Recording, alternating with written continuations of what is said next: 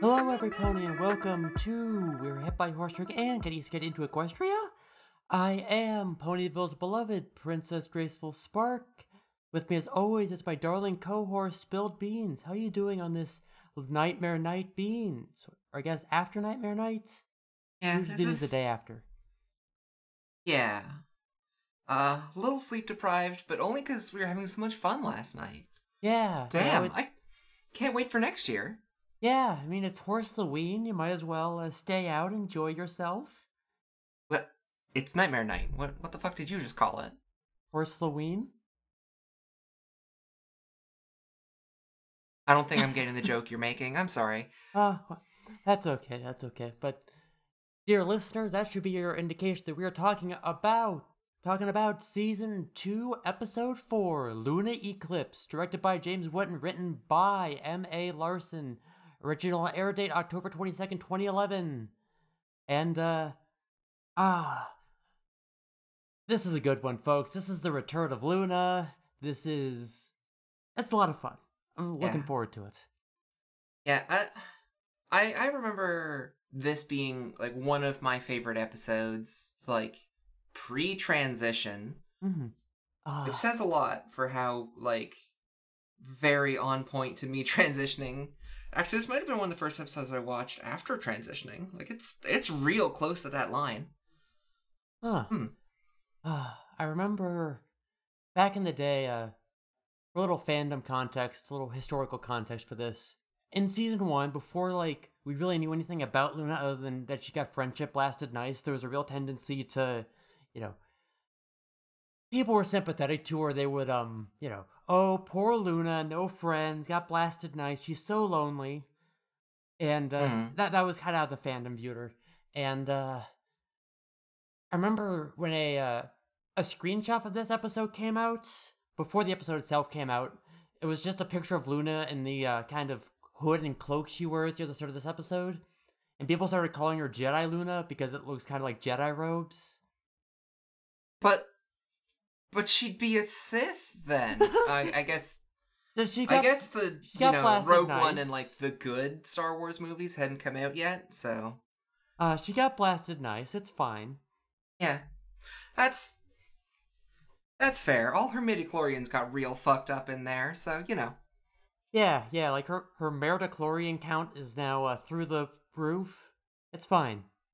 Yeah, She did. She didn't gobble up any younglings in this. I'm I'm proud of her. uh listeners, I do have to say though, just just as a real, I'll try and make this tangent real fast. Uh, Rogue One is unironically the best fucking Star Wars movie. It has everything you want from a Star Wars movie. It's good. It's got stars. It's got wars. It's got Vader. It's got pointless C3PO content. it's got a weird Jedi. It's got everyone dying at the end, so they can't make a sequel to it. It's perfect. Ah. Like, unironically, it's the best movie of the entire franchise. Ah, we're never gonna get Rogue 2, just like I like it. Exactly. Also, explains the fucking Death Star. Oh, spoilers for Rogue One if you didn't watch it. And I guess A New Hope is when they blow up the first Death Star. It's been a while since I watched the original trilogy. Like, yeah, like if I recall, like Rogue One ends like exactly where Episode Four begins. Yeah, it like yeah, like Yeah. directly. Yeah, which yeah. cool, love that. Yeah. but like Rogue One explains why the weird fucking like kill button hole, like why that exists. Mhm. and it's because the guy who designed the Death Star was being fucking forced into it, which is like historically accurate to engineers being forced to design shit during war times that they didn't want to design and like putting fatal flaws into the fucking machine they were making so that it was easy to disable and destroy because they didn't want to make it. That has historic precedent yeah. and they fucking put it in that movie. It's a good movie. Which I mean, wouldn't you? Like, I like to think I would do the same thing, right? A hundred percent. Yeah. Like, yeah. It is the correct choice to make. It Mhm. is the morally correct choice. And they put it in a fucking Star Wars movie. I don't often say that they put the morally correct choice in a Star Wars movie. This is Star Wars we're talking about. Yeah. But you know? And you know what? I give the Star Wars franchise a lot of flack for like bending over backwards to make their canon internally consistent when they absolutely do not have to. Like, oh, the the the manual for this old PC game and and something else use the same nonsense word to refer to this guy, especially before we do Anakin's Paris names or whatever. And so Yeah. it's a term given to exceptional pilots, but really just these two people. Yeah. Whatever. Yeah. But like this, that, the engineer thing, that's fine. Love that. Yeah. Uh, What if we made a thing that makes sense to people who don't read all the novels and just make a thing that like is internally consistent and that's all it needs Yeah. to be? ah. okay, anyways. Yes, we talk sorry. about horse? Yes. Okay. I'm sorry so- for the, the tangent. Uh, no worries. So, uh, last night, last Nightmare Night, uh, Beans and I got all dressed up as a, a Mademoiselle and my darling murder maid. Ah, deep cut for probably quite a few of the listeners who who, who knew us before we were isekai, but you know. Oh, yeah, oh yeah. I forget that not every pony knows about my, my supervillain Soda, Mademoiselle, and her menagerie of murder maids. If people are wondering why I say hench energy so much, hello, welcome. Yeah, yeah. This is a podcast of someone who quite heavily identifies as a supervillain and someone who's like, yeah, henchman energy, baby. Love that shit. and you're such a darling hench is the thing. Ah, look, just being able to yes and other people's bits is some of my some of my greatest joys in life. So, Mhm. Ah, ah, yeah. ah, I, But you know who didn't get dressed up as a good paired combo costume? Uh, Spike and Star Swirl in Twilight's. Yeah. uh, Spike did have the best fucking costume though. yeah, he dressed up as a dragon. Yeah, he's just a baby dragon dressed as an adult dragon. It's extremely good. Yeah, like I, I love that for him. He just rocks it, and also like no one is shitty to him the entire day. It's Yeah. oh Yeah, because they're all busy making fun of Twilight because they don't understand her costume. Ah yeah. Okay, so uh, to be clear, Twilight is dressed up as Star Swirl the Bearded, who is kind of like um, Yeah. He's the father of anamorphic spells. it's like a- aminomor. Yeah, she says he's the father of the aminomorphic spell, which is a nonsense word that I don't think any pony ever says again. But uh, Yeah. Star Swirl the Bearded will come up like a bunch of times in the series, and this is first mention. But like, whenever they need like some kind of old wise wizard horse who lived a long time ago, it's always Star Swirl. Sometimes it isn't, but it's usually Star Swirl. Look, everyone's got a every every fucking setting has their Merlin. They're like one Yeah. convenient. Look, Yeah. you need an af- acid arrow. There's always Melf's. You know that one's there. Yeah, Like, exactly. He's He's around. He's done spells. yeah, and I get it, right? Like, you know, yes, the great man theory of history is bullshit, but we also have like, you know, Euler, Archimedes, Newton, people who like did work on a, a bunch of shit, and so their names are everywhere, you know. Uh Galois. Yeah. Um, but regardless, uh and like I can't roast Twilight too hard as a fellow lover of high concept Halloween costumes. Like Oh, 100%. like, yes. b- before I got isekai'd, there were like two or three Halloweens in a row where I planned on going as video games. Oh no. Like I bought the damn gamer dress, and then COVID happened, and then I was busy with moving and stuff, and so I I didn't hadn't I haven't gotten to do it yet, but. My plan is to either go as video games or as yes, I'm a girl. Yes, I play video games. Uh I know one of the last times that I that I did the whole like trick or treating thing, I did help a friend who had a fucked up costume uh cuz she'd she'd realized that uh Borderlands and the Avatar movie, not not the good Avatar, the blue Avatar. Um they both happen on a planet called Pandora. Mm-hmm. So she'd made a costume that was what if a Na'vi was in Borderlands? Yeah, And Like- like that's a, that's a pretty that's a good joke. It was timely when when that costume was put Yeah, together. Yeah, like I love dressing up. I will take any opportunity to dress up and wear a costume. And I just went out as a nervous goth because it was my first time ever going out in a skirt. Yep. Oh yeah, been there. I uh, Mhm. uh, that was also the first time I went out in girl mode. I went to the Jack in the Box in a skirt and a hairband. Um, Damn.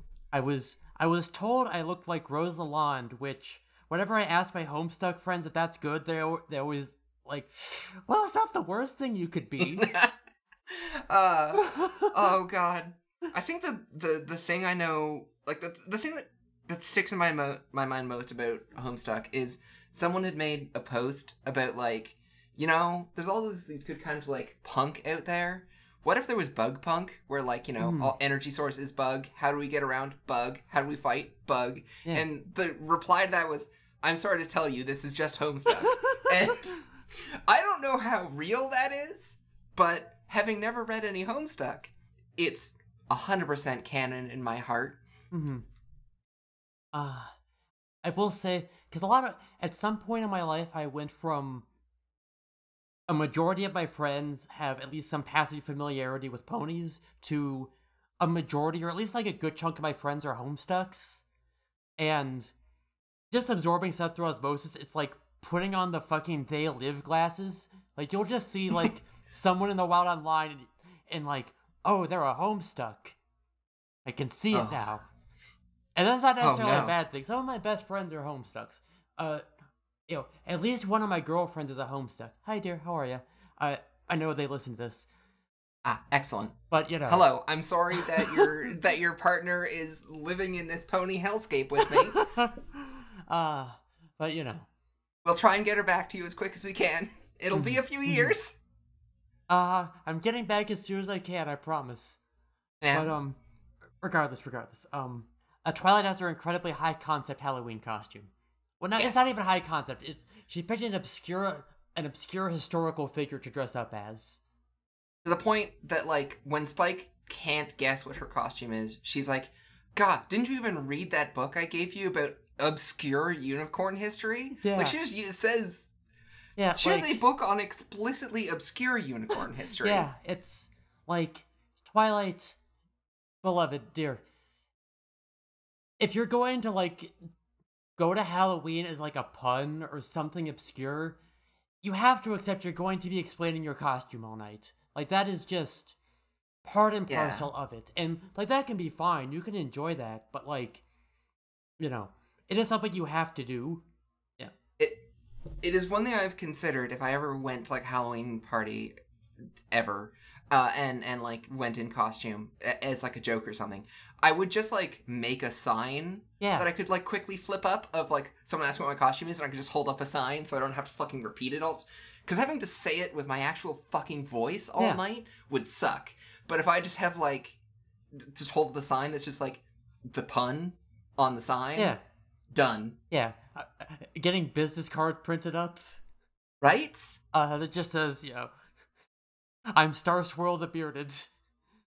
Uh, r- uh, see, if you're doing business cards, you could then do like some like uh, uh like Grim Reaper in a like a in like a three piece suit, and like your your business card is just I'm capitalism. Ah, very wise. Uh, not very. It's Yeah. I'm sure there's a better version of that. Ah.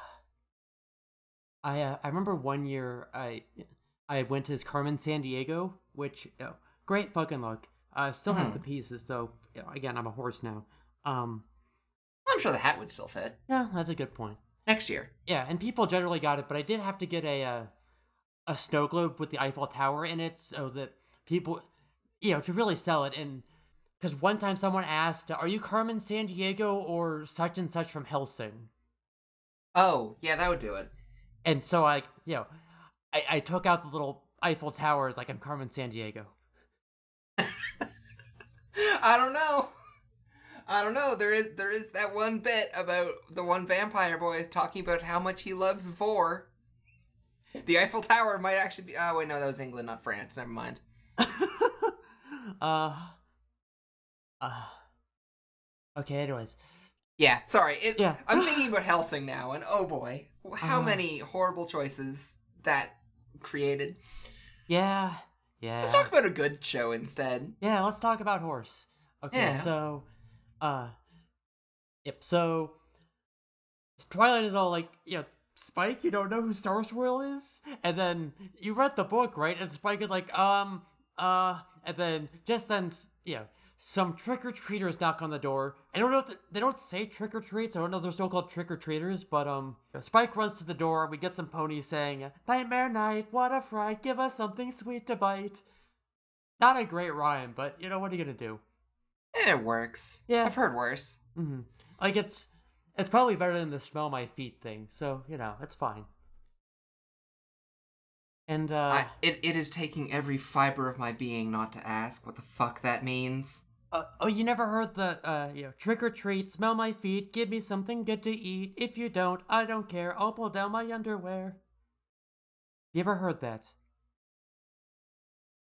No, no. Um, Oh, okay. I- no. I, thought that was The- like just a thing. Like, okay, I thought that was more universal than it was. Okay.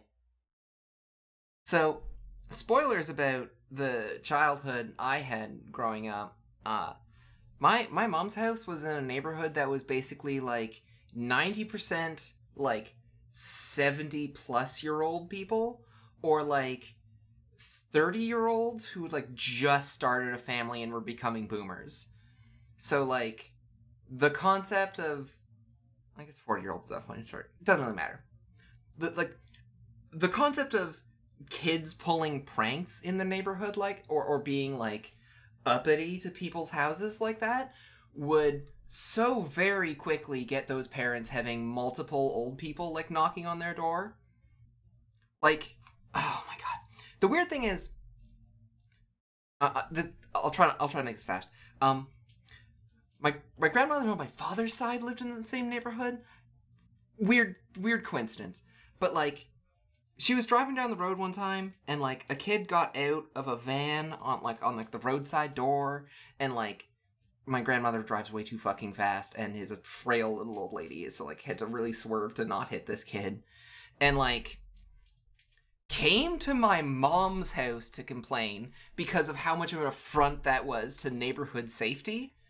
Like it was a real waspy neighborhood and i'm glad i don't live there but like holy shit so yeah i've never heard that rhyme before because that was just not a thing childhood me would have ever been exposed to All right, all right. Like I, I never got to do any Halloween pranks or anything growing up. Yeah, it was always a The- parents were always around, but yeah. yeah the fact that i called that rhyme a prank should Yeah, say yeah. the kind of neighborhood i that that i grew up in it was not great i stay I, there's a reason i'm so terminally online Mm-hmm. Yeah, no, I get that. Yeah, we grew up. I grew up in the middle of nowhere. There was like, I never. But regardless, regardless, uh, that. old people suburbia not great Mm-hmm. not great for a kid Yeah. So we get some. I'm going to call them trick or treaters, even though they don't actually say Yeah. trick or treat. But you know, it's all right it's the only time we need to talk about them yeah, yeah. And then uh, it's three ponies who I don't recognize. I, I think they're the same three that were. Think they're the same two that were jumping rope last episode. Yeah, they seem they look familiar. So I think the animators now have like three more like they're not the Cutie Mark Crusaders, but Yeah. they're a group of kids when we need a group of kids who aren't the Cutie Mark Crusaders. Yeah. They're dressed as a, a princess, an astronaut, and a ladybug. And Yeah, the astronaut has me very much asking questions. the Yeah. tech level of My Little Pony is once again put into huge, huge wonder. yeah, like it could be a might not be an astronaut, it could be like a like a motorcycle helmet, like she's going for like an evil Knievel type of thing. I don't know. Uh Maybe like a diving suit helmet, and she just didn't put the work in for the rest of the outfit. yeah, because it has like stars on the top, like you would Yeah, that's fair.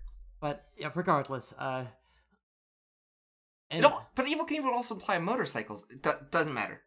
uh yeah, Doesn't matter. We're Yeah. moving on. Yeah, so you know, Spike is like, "Oh yeah, let me get you some candy," and then uh, uh, Twilight says hi, and Granny Smith is there taking these kids around, and I don't know how Granny Smith knows these kids, but yeah, whatever. Uh, I mean, they could all town. just be apples. Like, yeah, uh, I I don't think I don't think Pipsqueak is an apple, but you know, whatever. Um, yeah, but he's also like, uh, British. if like, yeah, He- Uh, Oh, I miss. I forgot to make a note of what fucking town he said he was from. But oh, he is from Trottingham. Oh yeah, okay, that that's yeah. But like, let's be honest. If like two of those kids are Apple family kids, and then they have their one friend who like is also going out with them, Yeah, and then yeah. Pipsqueak comes along, like congratulations, Granny Smith is walking around with these kids. Yeah, yeah. Even though she does drop the beautiful line of "I should have been asleep five hours ago." and Yeah. it's like, oh fuck, me too, Granny Smith, me too. Yeah, yeah. Twilight's like, happy night nightmare night.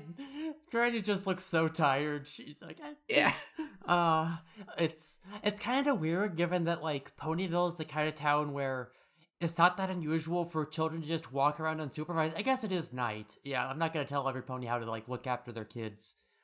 yeah, Uh, And like chaperoning kids that can walk around the neighborhood perfectly fine, but like doing it chaperoning them like on ha- like Halloween makes yeah. some sense. Mm-hmm. Yeah. That's a thing. Mm-hmm. Mm-hmm. You know, it's dark out. There's uh, yeah. You don't. You want to, I guess, dissuade them from getting up to any mischief. Whatever. I get it. Um, Mm. and then you know, as they're handing out candy, this is where we meet Pipsqueak, who's a he's a little pony boy. He's a, a colt, I guess, is the term, not a pony boy. Um, he's yeah, that's a different thing. yeah, yeah, stay golden, pony boy. Uh, and uh, he's dressed like a little pirate, and he's got this like, it's a pretty cute design where he's got like he's mostly white, but he's got like the brown spot over his eye and just on his body, like he's kind of cow spotted. Yeah, a little bit. And uh, Yeah, I've seen horses like this. That's cool. yeah, it's yeah, good. It's kind of interesting that like so many ponies are are monotone yeah, when like. Also, I think his general shape is a reuse of Snips. Mm-hmm. Can see that. At least, like he's got the same like really rounded cheeks that Snips has. Mm-hmm. Either way. Yeah, he uh, yeah, he's got a little uh, sword, curved sword. It's about a little scimitar, I believe. And uh, yeah. and uh, you know, he like kind of squeezes out from between the other ponies and you know falls flat on his face. He's like, eh, quick, the pirate, mum. It's my very first nightmare night. Uh, cheerio." Uh, he's got a he's got a he's got an accent on him. yeah, and, and Twilight's like, "Oh," he's like, "Oh, it's my very first nightmare night." Oh, since you moved here from Trottingham, like my very first nightmare night ever. Is that's not really what his voice sounds like. It's a different accent, but you know.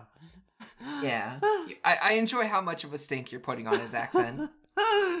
uh, Pegasus and mash love. Mm. God, you monster. uh, uh, it's it's fun to do an accent. It is. It's extremely good to do an accent. Uh, and then uh, Pinkie Pie shows up and she's dressed like a chicken and she wants candy. Yeah. And uh, I think Twilight points out like, Pinkie, are you aren't you a little old for this? And Pinkie's like, you're never old enough for free candy. Yeah, I mean, she's got a point. I don't know. I always feel weird about people like Yeah. age shaming trick or Yeah, treaters. Like, I'm not gonna be weird about it, but I expect you to be in costume. Put in an Oh, yeah. you put in an effort, or you're like, you know, clearly chaperoning some kids. Yeah, yeah. It- like the amount of how cool I am with you showing up at the door to ask for candy is like your age and how very elaborately done your costume is. Hmm. Because like if you're 20 and you show up at my door and you're just in some fucking jeans, I'm gonna be like, the pizza you're delivering should be the next house, I guess. Yeah, But like, if you show up and you're 20 and you look like the spitting image of like a fucking character from a TV show, and like you like do a, a pretty good like accent that like matches them and shit, yeah, okay, I'll give you a fucking chocolate bar. Get the fuck out of here, kid. Yeah, but yeah. like, yeah, yeah. Put in, Yeah. you, you, yeah, put in some kind of effort. That's all I ask. yeah, Like, ah, and this last Halloween, I was like really excited to, uh, for trick or treaters. We didn't get any, but I I was busy moving all day anyways. But one of these years, I'll get trick or treaters. and That'll be fun. Looking forward to it. yeah.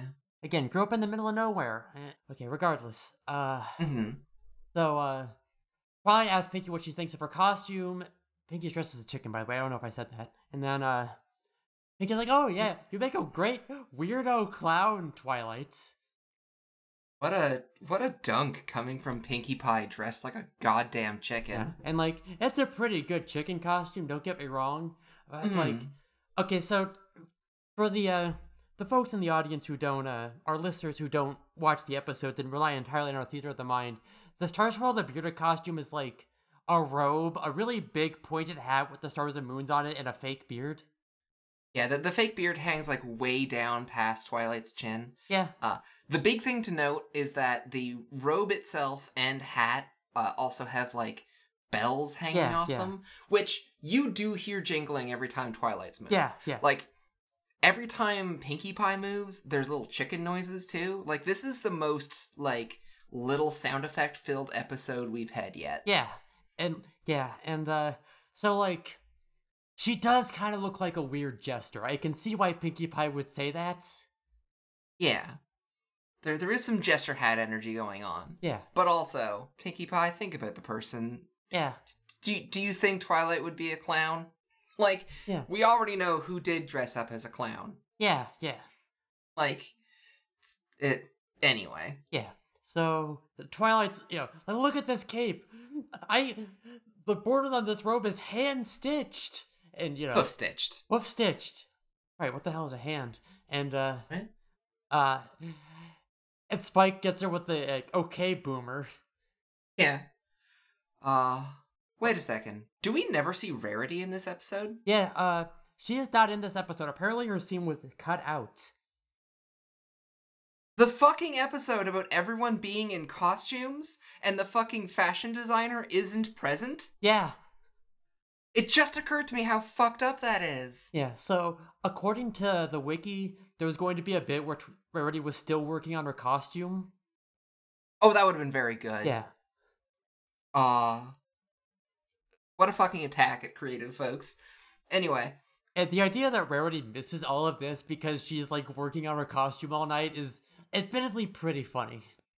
yeah, that's a that's a pretty good slam dunk of a joke. I'm I'm here for that one. Yeah. I think I saw her walking around today, come to think of it. That would that would explain it. hmm Then there's a, a, a Nightmare Night festival, a Nightmare Night party going on. Yeah, we see every pony's costumes. Among other things, we see uh, Colgate, or Minuet as some ponies call her, dressed as a dentist. Yeah. And the thing about this is, uh, I think I've talked about this before, but I'm surprised there's support for this in the text that, you know, the read of her as a dentist beyond the fact that her mane and tail look like toothpaste because there are. How do I say this? There's a persistent subculture of people who are into dentist ponies as kind of a kink thing. I remember back. What? I remember back in the day, I was talking to someone on, on this pony role playing site I, I helped moderate, and there were like at least three different like dentist pony RP accounts. There was like one person who roleplayed as like a, an automated dental cleaning mall kiosk, and there was someone and I remember talking to someone who was like, "Oh, this Colgate role player is a fake dentistry fan. She doesn't even have a she doesn't even have a favorite dental tool." Uh, uh, okay. Um, I just want to I just want to be clear about something. Uh, that that shiver of disgust that I just made, n- not at the fact that some people have dentistry fetishes. Fine, whatever. Live your life. I was just thinking about the concept of a like dental cleaning kiosk in a mall. Yeah, like weird. just that outside of any sort of like kink understanding of it the the just mundane version of that and i was filled with revulsion at just like how how do you keep that clean? gross exactly like either that thing is is is manually cleaned after each use and kind of like breaks the point of it or gross Yeah, also, I did not expect My Little Pony and Speed Grapher to have this crossover point. Interesting. uh, and uh, kudos to the dentistry kink pony people. They're still around today. I have seen them like doing shit like recently, like as of this year. So good for them. Damn. Like they're still at it. They're still they're still champing at the bit. I get it. Yeah. It's good. Well, I I, I imagine like dentist rarity like you really should not be champing at the bit, darling. It is terrible Mhm. for your bite. Exactly. Uh, but they're still out there, and you know what? A plus, kudos, good for you guys. Mhm.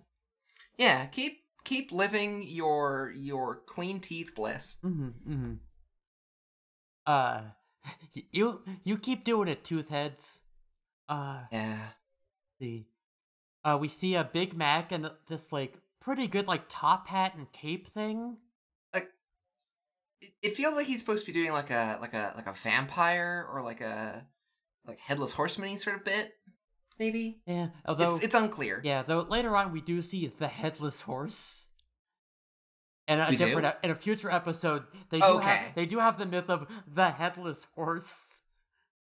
I vaguely recall this. I don't know if it's, I actually saw the episode or I just heard about it. But yeah. Um. Also, I think one of my favorite set of like group costumes because I'm all I'm I'm Yeah. always here for group costumes. Um. The band on stage are all scarecrows, Yeah. and they look better than Applejack's scarecrow costume. which spoiler, by the way, Applejack does show up in a scarecrow, but like, it's just sort of like a like like she just sort of got like a bag around her head with some straw Mhm. sticking out of it. Like the band members have like fake stitches down their face and stuff, and like like a little collar thing that looks like the bottom of a bag Mhm. instead. They put more work into their costume, is what I'm saying. Uh, uh, yeah, are you saying that uh that Maricrow, uh Ponyville's best scarecrow themed horror punk band did a better job on their costumes than Applejack? Yes, a hundred percent. Uh Also, they are a piano, a fiddle, and I think a standing bass, which, damn, that's a goddamn good Uh, combination of uh, instruments. a banjo. oh, it was a banjo. Okay. Still, fucking good combination. Yeah. All the way from Appaloosa, just to give that that show. And also shout out to the pony with uh who's dressed as a knight and by this I mean they're wearing like a, a knight helmet, uh Mhm. some like armored foot things, and uh have a mace tail? Right? There were some real good costumes. Yeah, I I love Halloween episodes. They're always fun for exactly this reason. Yeah, there's a there's a costume we get to a little later that I have some questions about, but we won't we won't be there yet. Yeah. I'm hoping you might have the answer for why this costume is the way it is. And uh Yeah. Yeah, and so we get Twilight. Oh, maybe I should start a pony group to teach ponies about history. I don't really know what a pony group is. I guess it's just a group of ponies, but you don't hear a human saying, I should start a human group to teach humans about history. Yeah. Like, I don't know. I guess normally you would say like a book club or a study group or something, but you know. Yeah. Yeah. It, yeah. I, I I wasn't gonna ask too many questions. Yeah, yeah. It's fine. It's whatever. Um But uh Yep, Spike's eating a bunch of candy. He's enjoying himself.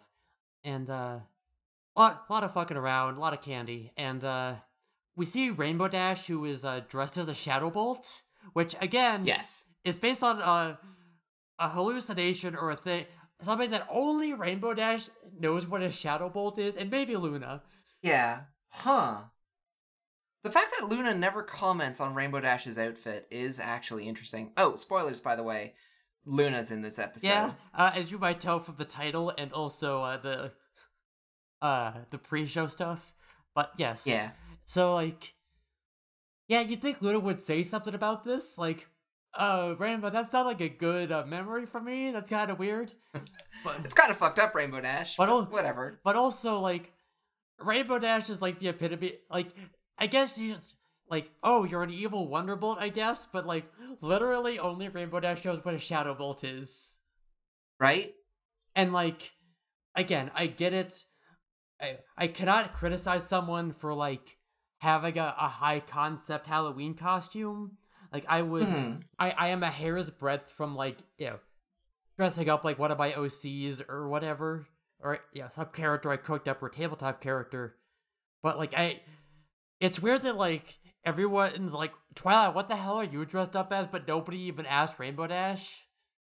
I mean, Rainbow Dash's entire Nightmare Night is wandering around on a like black storm cloud so that she can like surprise people with a like flash of lightning and thunder. Yeah. Because again, hey, even though she is the element of loyalty, she's also a prankster. Which Mhm. like, I realize I said that in a kind of sarcastic tone, but I I do appreciate them calling back to like one of her character defining episodes. Yeah. Nice to see that back again. Mm-hmm. mm-hmm. And uh and Rainbow and Rainbow Dash like scares Pinkie Pie with the thunder. and uh, you know, Twilight's like, you know, Rainbow Dash. And it's like, ah, come on. It's just a prank, bro. It's the best night of the year for pranks. And Twilight's like, look, you gave Spike a heart attack. uh, And Spike he's is fucking like, choking on his candy. yeah, he is like lying on the ground, like choking and like clutching at his heart. Yeah. Uh, that means you did a good prank. Yeah. And just in the in the crowd of some of the shots we get, we also do get uh like bubble wrap and I forgot who the other pony was with her doing bobbing for apples. Yeah. But like bubble wrap ducks her head down and pulls up the plug holding all the water in, Yeah, so yeah. which is a good goof. Yeah. So we uh yeah, so Twilight keeps walking and we see uh only we see this tennis playing pony with his weird mutton chops from uh, an earlier episode. But um, you know, Twilight gets to talking to Applejack. Applejack's dressed like a scarecrow. Applejack thinks Right, yes. Twilight is quote some sort of country music singer. Which Ah, purely because of the beard. Yeah. Which damn, what a dunk. Yeah, which um so as part of my quest to to read and experience every piece of Equestria Girls media, there is a and I'm sorry, uh, Beans dear, this isn't going to like mean much to you, but this is the only chance I'm gonna get to talk about this. Um, Oh no, go ahead. So in the second I mentioned speed grapher. You could you can have all the time you want. uh, in the second Equestria Girls movie, the villains there are the sirens. And uh Hmm. they're it's mentioned they are banished to the human world by Star Starscroll the Bearded. And in one of the comics, one of the IDW comics, Fiendship is Magic, number three, uh, we get a story about how the sirens were banished to the human world in the first place by Star Swirl. And Mhm. um the comic is not very good. Um I think partially because like the meat of the plot is yeah, there's they're sirens, right? They they have music that controls people's minds, and that's their whole thing. And um, so the bulk of the story is Star Swirl trying to beat the sirens in a music contest, which famously does not really work very well in print, as you might guess. yeah, yeah, that doesn't sound like it would. And so Star Swirl like tries a bunch of different musical styles to like try and beat the sirens in their pop. It, and um there's a whole joke about why they call it pop, but whatever. I'm just saying there's a weird amount of precedent or like there's other material that like also suggests that Star Swirl was a country musician. I don't know if he try- I don't remember if he tries country specifically, but like it is plausible that Star Swirl the Bearded actually was a country music singer at some point in his life. You know what? Cool. We had that whole thing about making fun of Star Wars for being weird about consistent canon, but I will I will happily take throwaway line is offhandedly canon later is pretty good. Yeah, I don't think it. I kind of doubt it was intentional on the part of the IDW folks. I think like if you have music themed villains, obviously you have to have some kind of music themed backstory for them. Yeah, But- but, like this is the Nightmare Night episode, which is fucking great, and Mm. also the first time Star Swirl's Yeah, mentioned. yeah. Chances are someone who worked on the comic went back and watched this episode. That's a good point. So So like that that offhanded comment probably worked its way in. yeah, that's a good point. And so Because at least I would do that. yeah, yeah, I would go and, and do a little bit of research on the thing I'm drawing. yeah, yeah. It's low hanging fruit. You might as well. Mhm. So uh yeah, so we get um so Applejack is running the apple bobbin tub and uh it's bubble wrap and the pony I call Carrot Top, but the wiki calls Golden Harvest, and apparently this was supposed to be rarity. Huh. Okay. It could have just been rarity. They could have. Um. Except no, it would. The, then it wouldn't have been the goof for rarity, not like B. But if they cut the rarity scene, they could have just put her there. Whatever. Doesn't matter. Yeah, and I gotta say, I, I'm looking at the the storyboard panel here, and that's a pretty good rarity costume. She's got the like she's got her hair done up in this beehive with like a, a cobweb and a bat on it. She's got kind of an Elvira thing going on, I think. Yeah. Uh, I mean, good on her. Yeah. It would have been a good costume to see. Mm-hmm. mm-hmm. Yeah. Th- there we go. Dave. Maybe she'll bring it out next year. Yeah. Looking forward to it. But uh, but regardless, yeah. So uh, bubble wrap, whose costume is just like a bunch of paper bags, Yeah. rises out of the the apple bobbin tub, and, like she is inside it, which is not how you bob for apples, and she pulls the plug out with her with her mouth, as you were saying before, and you know, the tub empties. It doesn't. Okay, so it's, it's like a wooden tub sitting on the ground. A, it's kind of weird for it to have a stopper at the bottom, but also it doesn't seem like that would do Yeah, that much. like- but whatever. It, it wouldn't make sense to have a, a bathtub like plug on the bottom of this thing, and it's a cute joke for them Yeah, to have done it. Especially when like the last time we saw bobbing for apples, it was gummy and like a fucking apple that was like glued to the bottom of the Yeah. fucking barrel or whatever. Like I'm enjoying their repeat goofs of like things you don't expect being in the the, the apple dunk. Yeah, yeah. I, and like, it's very good that like, okay, we need Applejack to have some kind of activity here. The obvious one is bobbing for apples, and they keep coming up with Hmm. like fresh goofs about it. Yeah, it's very good. Every time her like bobbing for apples comes out, there's a new joke involved. Mm-hmm, mm-hmm, Good content. mm-hmm. And uh, all right, so uh, Mayor Mayor is giving a speech. She's dressed as a clown. She's got like the big rainbow wig and the clown nose and the the bow tie. And She keeps doing like the spooky voice when talking about Halloween stuff. Yeah, she's like, oh, the legend of Nightmare Moon. And Spike like is calls out like, this doesn't work when she's dressed like a clown. This doesn't work for me. Yeah. I mean, she's a government official, so she is just wearing her normal costume. Yeah, like the entire time I was like, you know, oh, did you hear about those clowns in Congress again? What a bunch of clowns. Uh, it's something we only see clear confirmation of later, but I do I do feel the requirement to point it out now. She does have clown shoes, but only on her front feet. Huh. Her back feet are not. Her she only had one pair of clown shoes, which makes me wonder what happened to the other pair cuz there's no way those are sold without all four. Maybe that's how clowns work in this universe. Like in our universe, well, okay, in the human world, or in the at least in the pre-isekai world, I assume it's the same thing in the yeah, Equestrials universe. Like Mhm. the joke with clown shoes is that they're really big, right? Maybe in Yeah. Horse World, the joke with clown shoes is that you're only wearing two of them I guess on your front hooves. Yeah, like I don't I don't like the joke, but Yeah. if that's the joke, okay.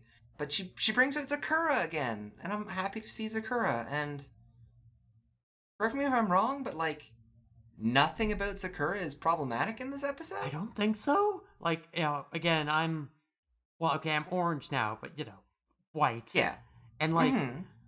I just enjoyed having her around. Like I don't, you know, no one was weird about her. They just, you know, yeah, uh, like people heard about the neighborhood I grew up in. You can probably assume I'm white. Like it's not that hard to guess with how I talk about it. Um, yeah, it's it's I, I'm not 100 percent like Zecora's costume was just sort of like her hair down, but with some spiders in it and Yeah. stuff. it's a good look for her. I love this for her. Yeah, it's it's just all around a good look, and like her speaking only in rhyme works here because she's telling a story about Nightmare Moon. Yeah. So the yeah. So the idea here is that Zecora is here to tell the story of Nightmare Moon to well everyone in town, but especially for you know the kids who maybe don't know it yet. Yeah. The the tale basically boils down to uh Nightmare Moon will will come flying over town and uh she'll eat any ponies she sees. So that's why everyone wears costumes, even if some of the costumes are ponies. Yeah. Doesn't really matter. Don't don't ask too many questions on that yeah. front. You know, it's uh, Um yeah. You know, the uh, the tradition changes over time, right? Like it's not like Yeah. you know, it's not like she's actually been flying over anywhere for the past thousand years. Yeah, but like, the point being, I'm kind of impressed they didn't have like one smart ass kid bring up the point I just did. Yeah. Because I they just didn't want to make a character answer the question Yeah. because that spoils the magic of it. Yeah, yeah, yeah. But- it's tradition. It's fine. Uh, yeah, and uh, they specifically the phrase they keep coming back to is "gobble you up," which yes. I, I guess makes sense. You can't just say, you know, Nightmare Moon will vor you. Yeah, yeah. Uh, It, that is what they're saying. Uh, because the thing is, you're also supposed to offer some of the candy you get from the trick or treating uh, to to Nightmare Moon, so that like she'll have a full stomach, so she won't even want to eat ponies. Yeah. Which, like, cool. Yeah. What a what a good little tradition around like, you know, getting kids to have fun in a costume and have some kind of safe, scary moments and encourage them to share afterwards. It's like, hey, I know we've talked about this before, but like, look at that. It's a tradition that's founded in some like good morals. Yeah. Family Guy scary moments. what? Family Guy scary moments. Fuck. Uh, Uh, shit. Ah. And Zecora's doing this really cool thing with like she has this like powder she throws and it like makes this like nice glowy glow in the dark illusion thing to like illustrate her points. She makes like a, a glowy nightmare moon to, you know, demonstrate what she's talking about. It's a good look. I love that. Maybe this is part of why people had that weird like Star Wars thing because it did kind of look a little bit like Star Wars holograms, like color and appearance wise. Eh, I don't know. Like- not super Yeah, important. like the Star Wars thing was before the episode came out, mind you. When all we had was a picture Okay. of her in the cloak. right. I somehow thought. Yeah, I don't know. Mm. It's it's cool. I like it. It's good look. Mm-hmm. And uh and they're all in front of this like big stone statue of Nightmare Moon. Yeah, I'm wondering why that's there because it looks like they're also like in the Everfree Forest doing that. The Everfree Forest. Thank you. Uh, yeah, Um, but yeah, uh, because like I, I imagine it's traditional, right? Like if you have if you have Nightmare Night every year, then you know you, Yeah, take everyone that's out to the, yeah. the Nightmare Moon statue. That makes sense. Hmm. But like, they have the Nightmare Moon statue just out there all year round, or do they have it in like a barn somewhere when it's not out on that? Again, I I realize this is like asking some of the questions you just aren't supposed to ask for these sort of like festival stuff, but like, Imagine it's, it's damn, I am kind of curious. I imagine it's there year round. Like who knows? Maybe it's like because the Everfree Forest is where they have you know the castle of the ancient pony sisters or whatever. Like it's possible the statue's been there forever. Yeah, that's true. That's true.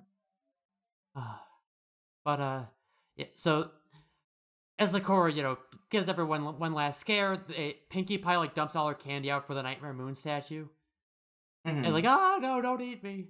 And then um, oh no, the clouds are moving, the moon is glowing, and a bunch of like cool uh.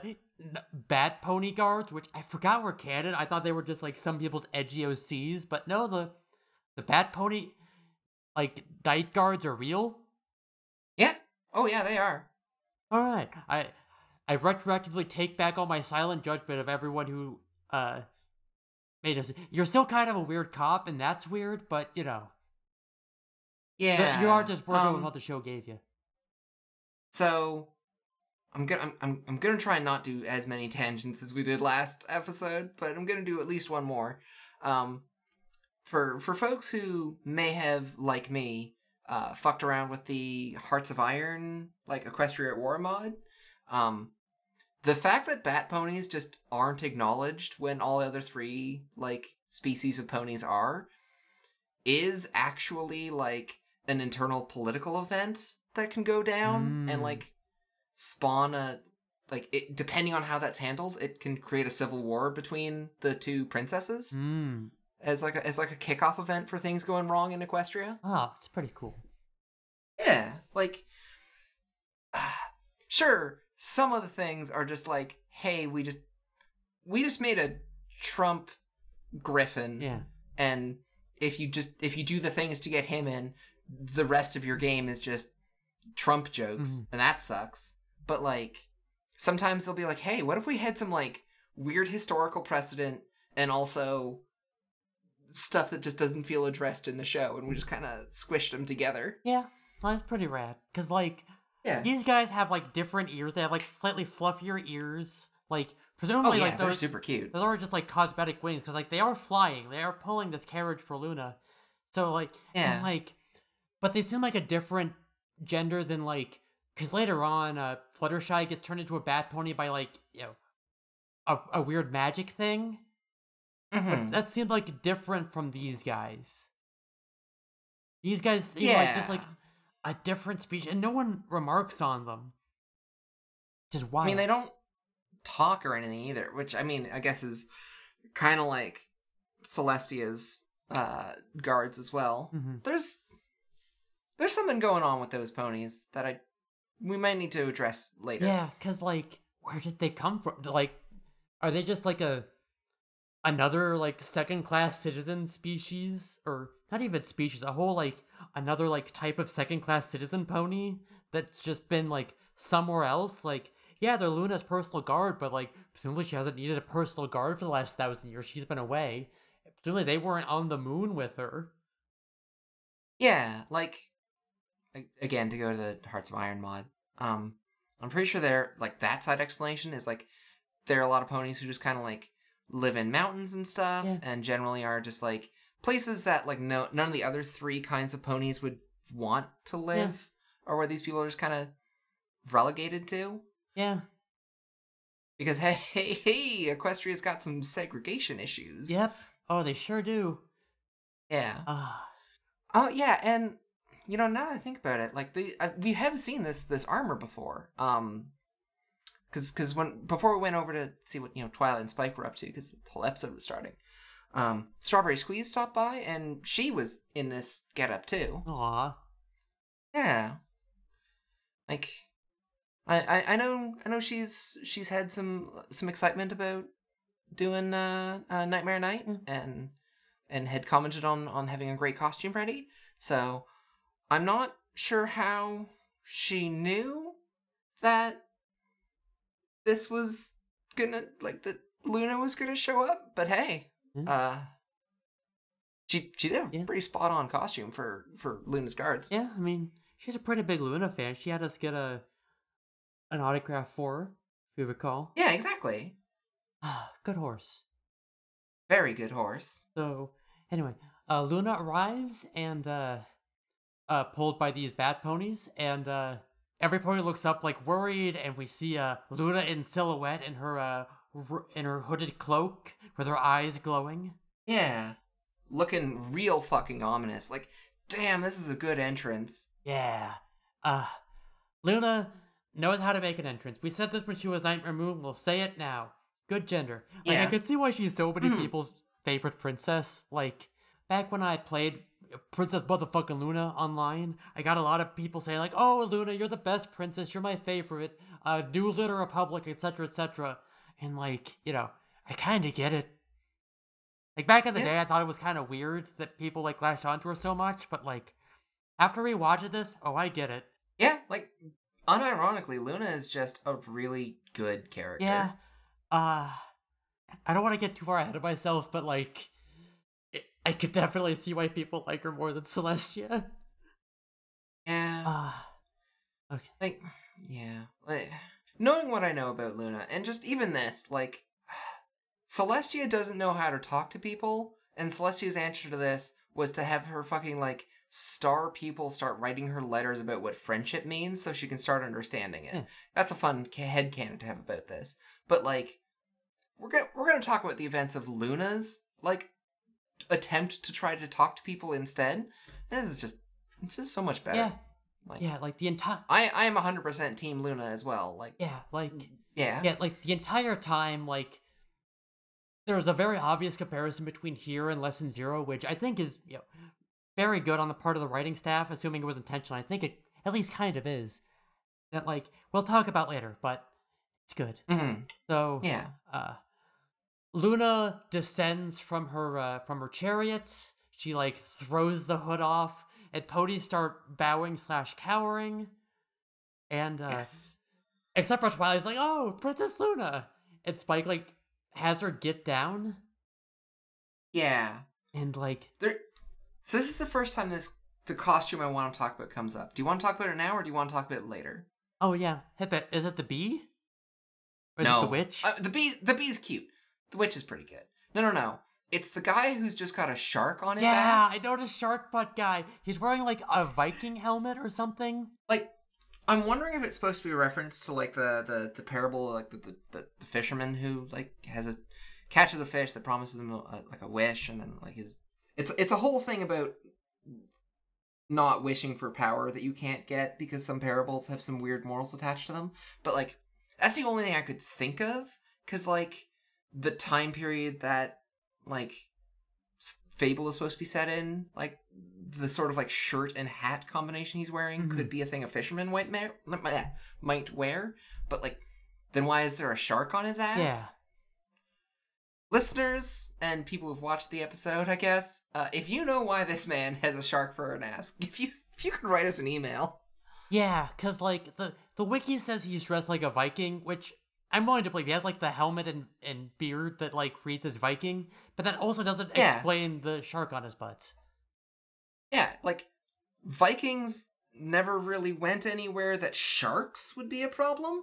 Yeah, They mostly stuck to like northern Europe and did a little bit of of, of some travel to like Greenland and North America and shit.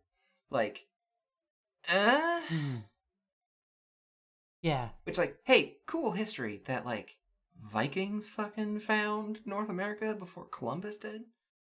They didn't do a fucking genocide when doing one. Didn't, you know?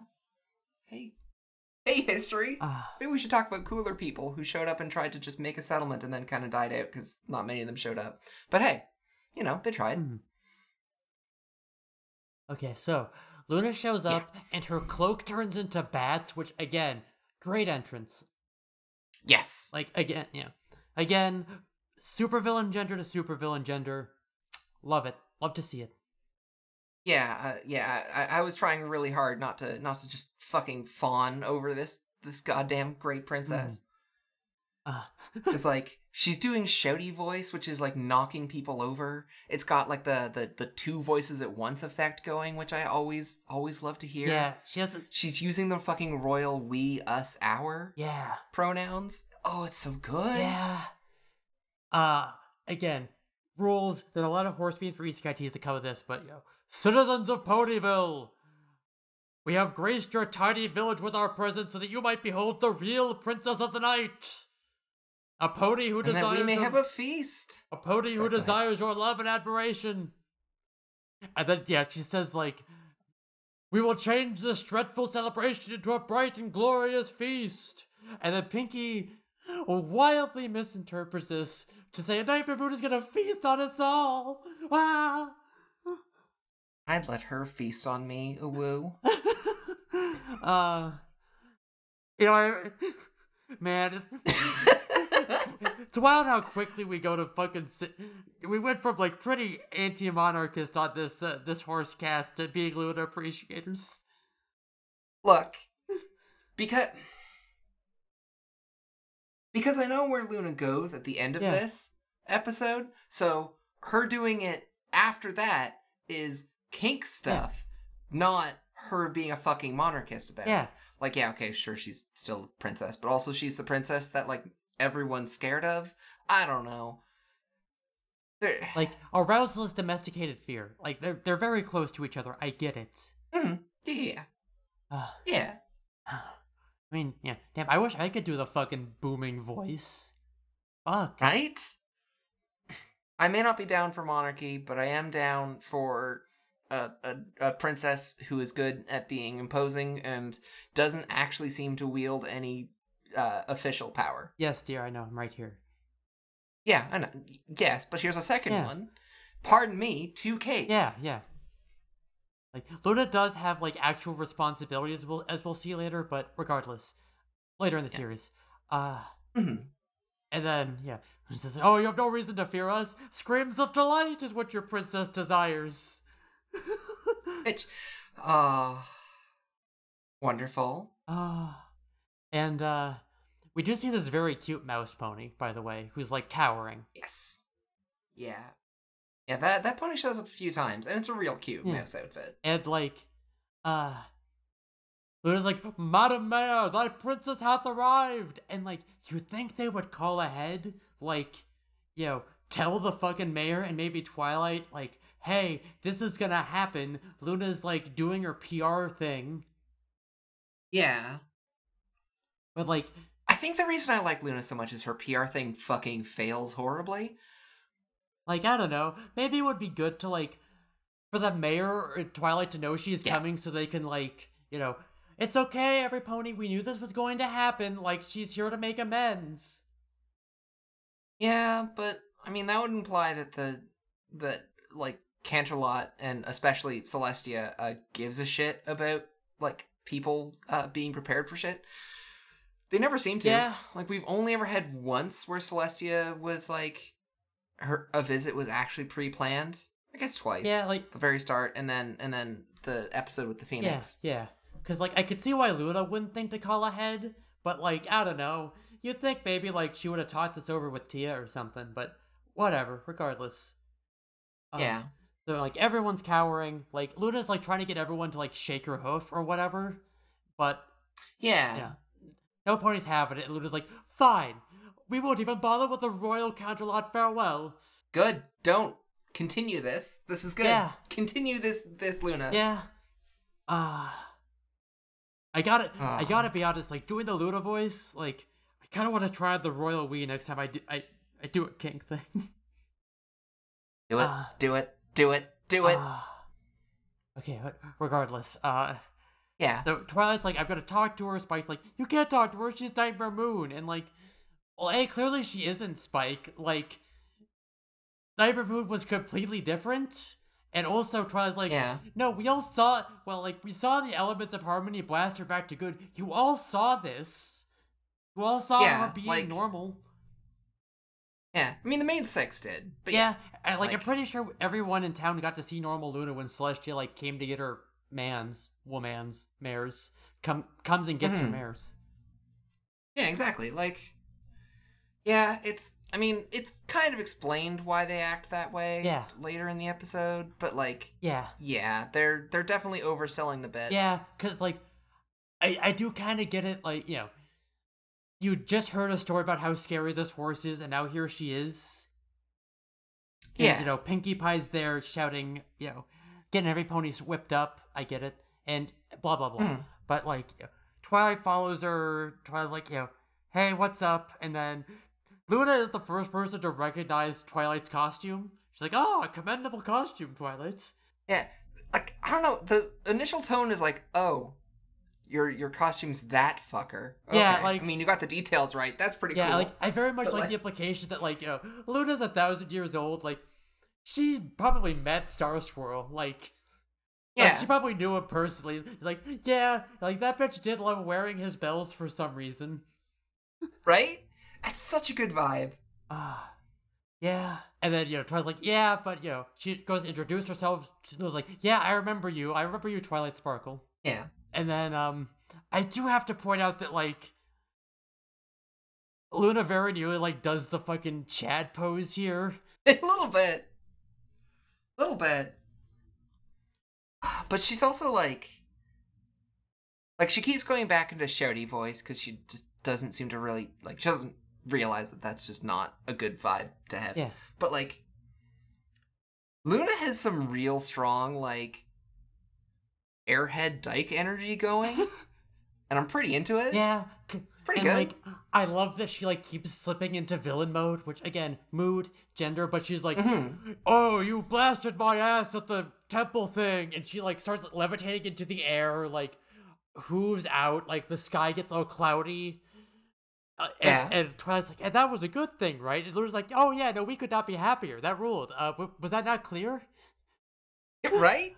It's so good. Uh, I love that. And uh, yeah. And Luna's, yeah, Twilight, why are you yelling at me? And Luna's like, this is the traditional royal Canterlot voice. This is the amount of volume we should be using. And, oh, the royal Canterlot voice was a big horse beam for isekai teens. Like, you know, instead of caps lock, it was the royal Canterlot voice, right?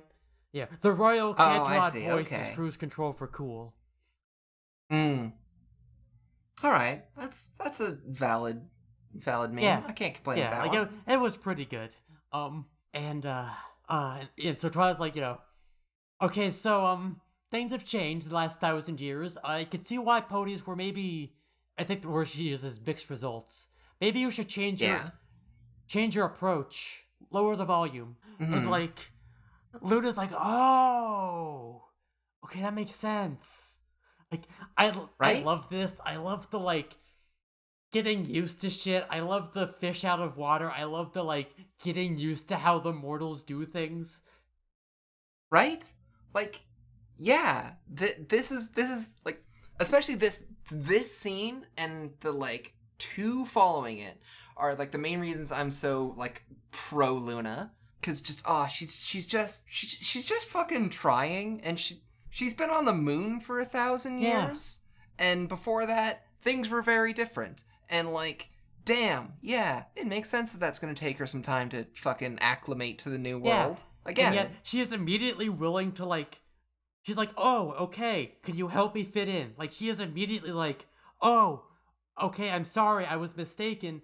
How do i fix this? Like she is immediately willing to make an earnest effort which is something celestia has never fucking done.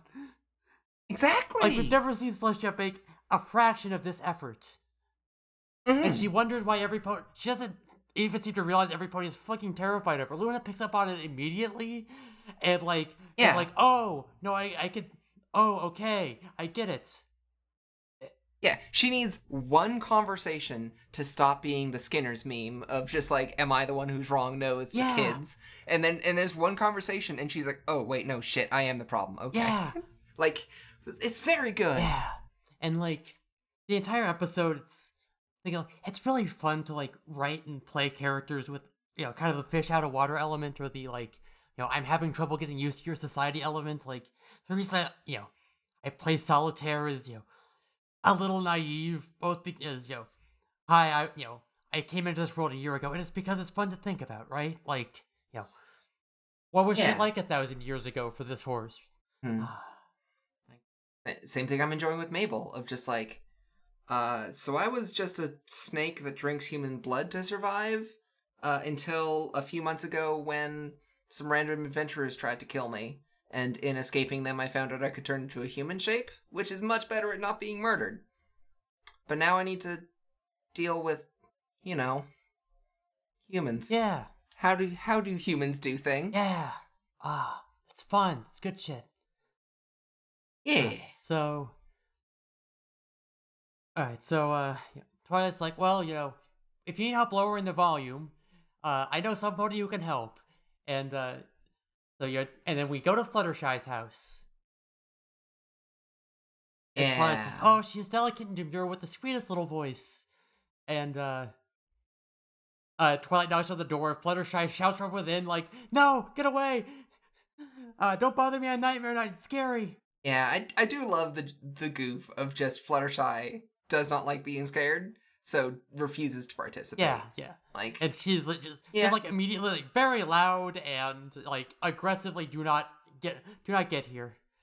And uh, try, you know, Yeah. Twilight, you know, does get her open door, like, "Hey, it's me, Twilight," and uh, you know, she sees Luna's like, "Ah, Nightmare Moon." Ah. yeah, it, it's very good because like we get when like she's opening the door, like she opens it enough to see Twilight, and then opens it a little further to see Luna. Yeah. She has a very good scream face. yeah, Uh, Luna, like, yeah.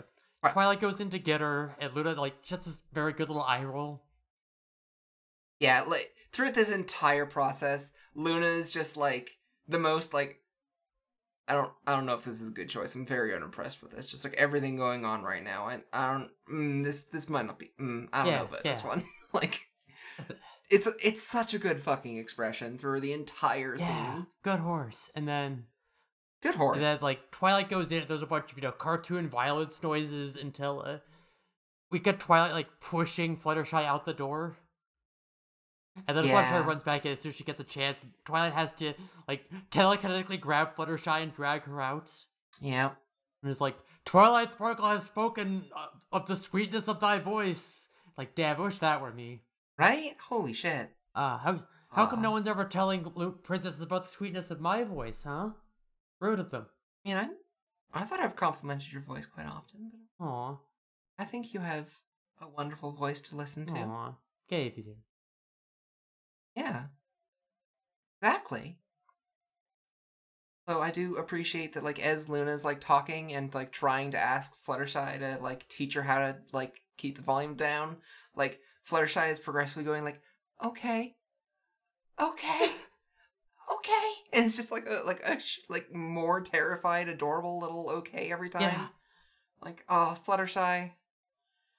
But it didn't have to keep following the rest of the events of the episode around to make sure uh, the podcast gets good information. I would have I would have fucking visited and given you a hug. Yeah. Goddamn. Yeah. You can check in on her after this, dear. Yeah, that's fair. And then, uh, yeah, and then, shall our lessons begin? Okay. And then, uh, and then eventually she's like, how was this? Perfect, lesson over, bye. Yeah. She runs fucking a good bit of Twilight just like closing the door before Fluttershy hits it. Gets fucking Looney Tunes against it. It's very Yeah. And then, eventually Luna does get it. And then Luna, like, fucking magically grabs Fluttershy, and Fluttershy just goes fucking.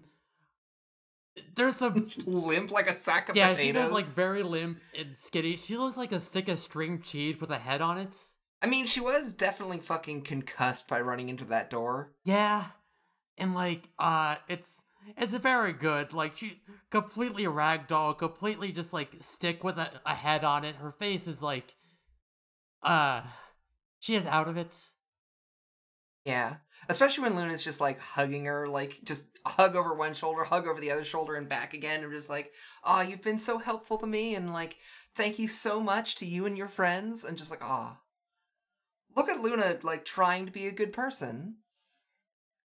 So good. Yeah. Ah.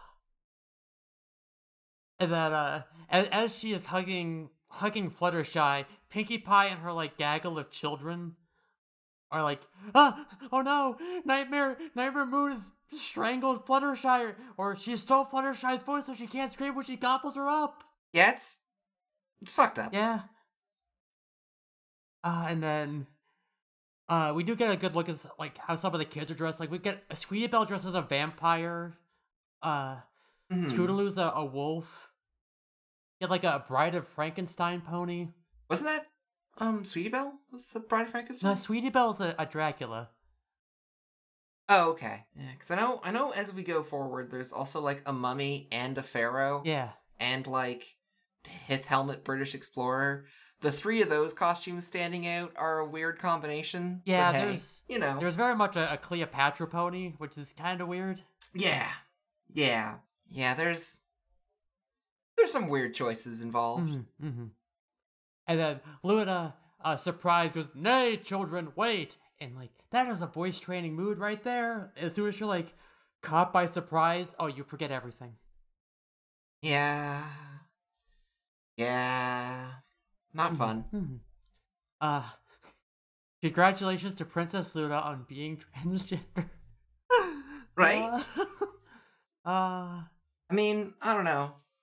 May- maybe Princess Luna is a little bit of a step down from Nightmare Mm-hmm. Moon for like trans name, but you Yeah. know, good on her. yeah, yeah. You know, sometimes you gotta turn over a new leaf.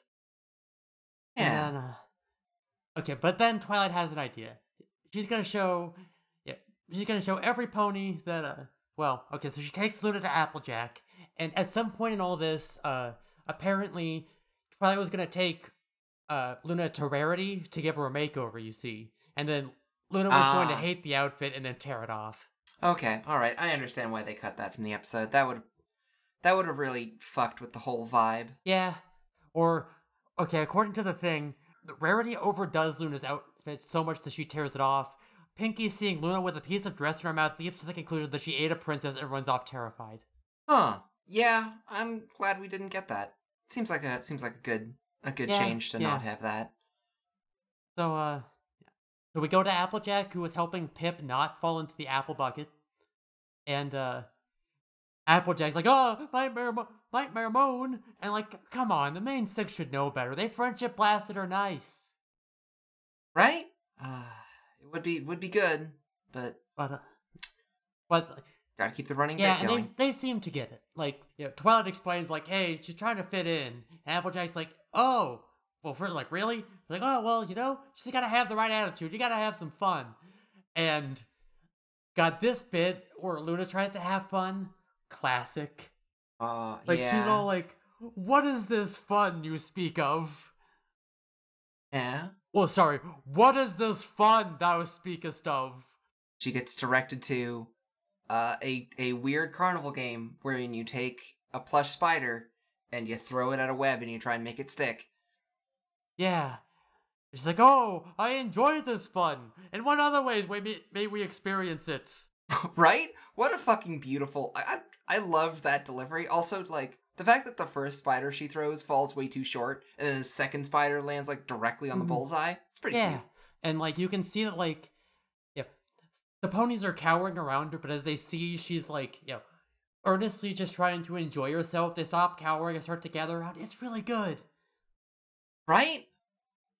Like, yeah, she's ex god queen of the fucking moon, and is like, I actually like not being the weird asshole who tries to ruin things. I like just being a pony like everyone else, even if like I'm immortal and Yeah. shit.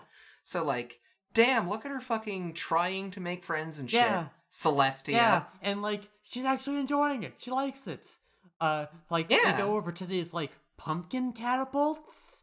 Like, where you try to catapult Yeah, a we'd- pumpkin. we'd seen them target. Yeah, earlier. yeah. But yeah. And uh, she does it, and so she does it, and she says a classic horse meme for isekai teens, which is the fun has been doubled. Yeah, my my every fucking neuron in my goddamn skull fired on that one. That was a that was an isekai meme for t- I don't know why I keep fucking that up. But yeah, that one that one hit me real hard.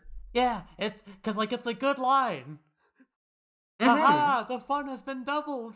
Yeah, that was that was one I definitely referenced long after I stopped watching the show. It- that one stuck around for me. I think it was the last like pony meme I stopped using. Uh, I I seem to recall, or maybe like because she does kind of like raise her hoof when she does this. Uh, I seem to recall, and this may be a a fabricated memory, but I remember posting on Pony Chan, not 4chan. It was spe- a whole image board just for pony stuff, and I think that there was a version of this where she was like, "Ah, the fun has been doubles" when you were trying to you know get dubs on a post.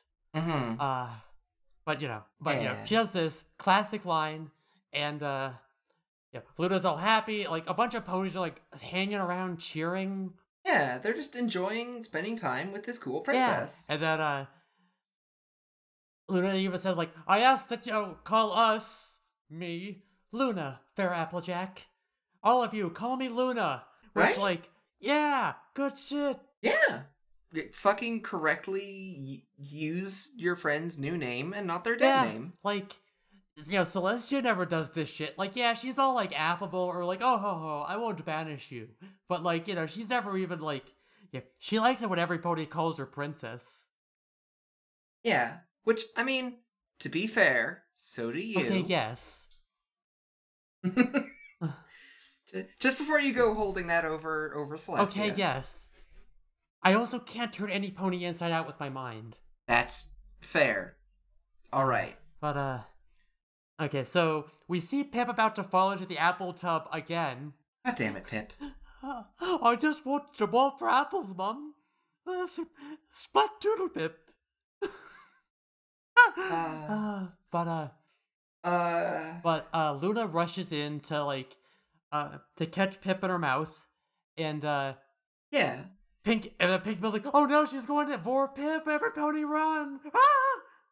She's gonna gobble up his backside. Yeah, and even Pip, who was like just for a moment being like, "Oh, thanks, Luna," it becomes like, "Oh no, she's gonna she, my my backside's been gobbled," Yeah. and Luna's like, "Lies, Yes. your backside is ungobbled. Yeah, ungobbled." tis a lie. Thy backside is whole and gobbled, thou ungrateful whelp. Yeah, Which, like, there's the and line. like again, like the register from like she goes back into the fancy voice when she's like mad. Very good. Yeah.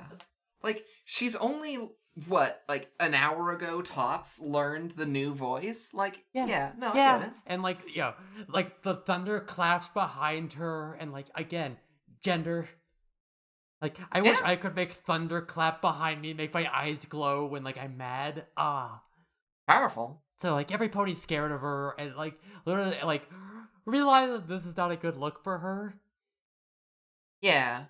The anxiety really sets in and oh boy, I have never felt quite so uh fucking seen by a princess having a breakdown as yeah, this. like this entire time, oh Luna, oh baby, oh honey, no, Luna, please, like, it's like started like Yeah. showing up a little bit because like it's such a vibe, it's such a mood. Fuck, like I get it.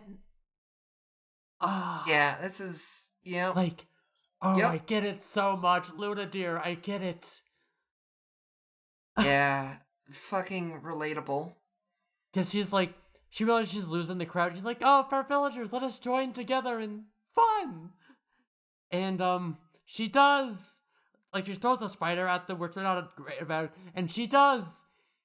Okay, like, she does make the spiders alive, which is kind of a weird play, but okay. Like the thing is, she does that, and everyone's like, "No, we're still scared of you," basically.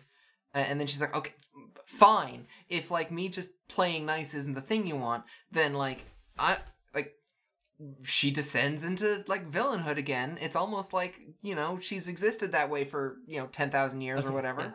Before this, though, we do get another fucking classic line, which goes, Huzzah! How many points do I receive? Oh yes, yes, yes. Classic line. Yeah. Like we, we saw last episode Twilight's like descent into Yeah. madness and Luna's doing it now. It's a it's a good it's a good little callback to that same sort of bullshit. Mhm, mhm. I think better done than Yeah, it's it's more it. understandable with Luna. Like this is like you said, this has been her default MO. Last time she's like interacted with anyone, it's been a very long time since she was normal, and even then, like she clearly did not have like a great relationship with uh, the ponies. Yeah. this is all new yeah. for her. I get it. Hmm, she's doing her like, best.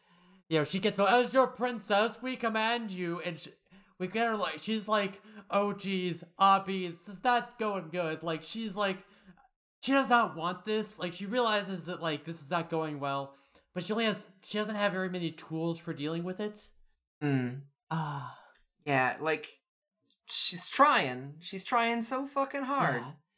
And she goes, "Be still," and uh, every pony like stops and cowers, and uh, Yeah, even Twilight on this one. And Twilight does like get up and is like, Princess, we talked about the screaming, and Luna is like full eye glowy, full royal Canterlot voice, like, you know, "Sin- no, Twilight Sparkle, that you choose to fear your princess. Rather than love her and dishonor her with this insulting celebration, Nightmare Night is cancelled. Well, you heard it, folks. We did it. Nightmare Night's canceled. We canceled it on Twitter, baby. Everyone on Horse Twitter is uh canceling Nightmare Night. It's problematic. Uh, Yeah, right? Actually, it's problematic to ask your neighbors for candy.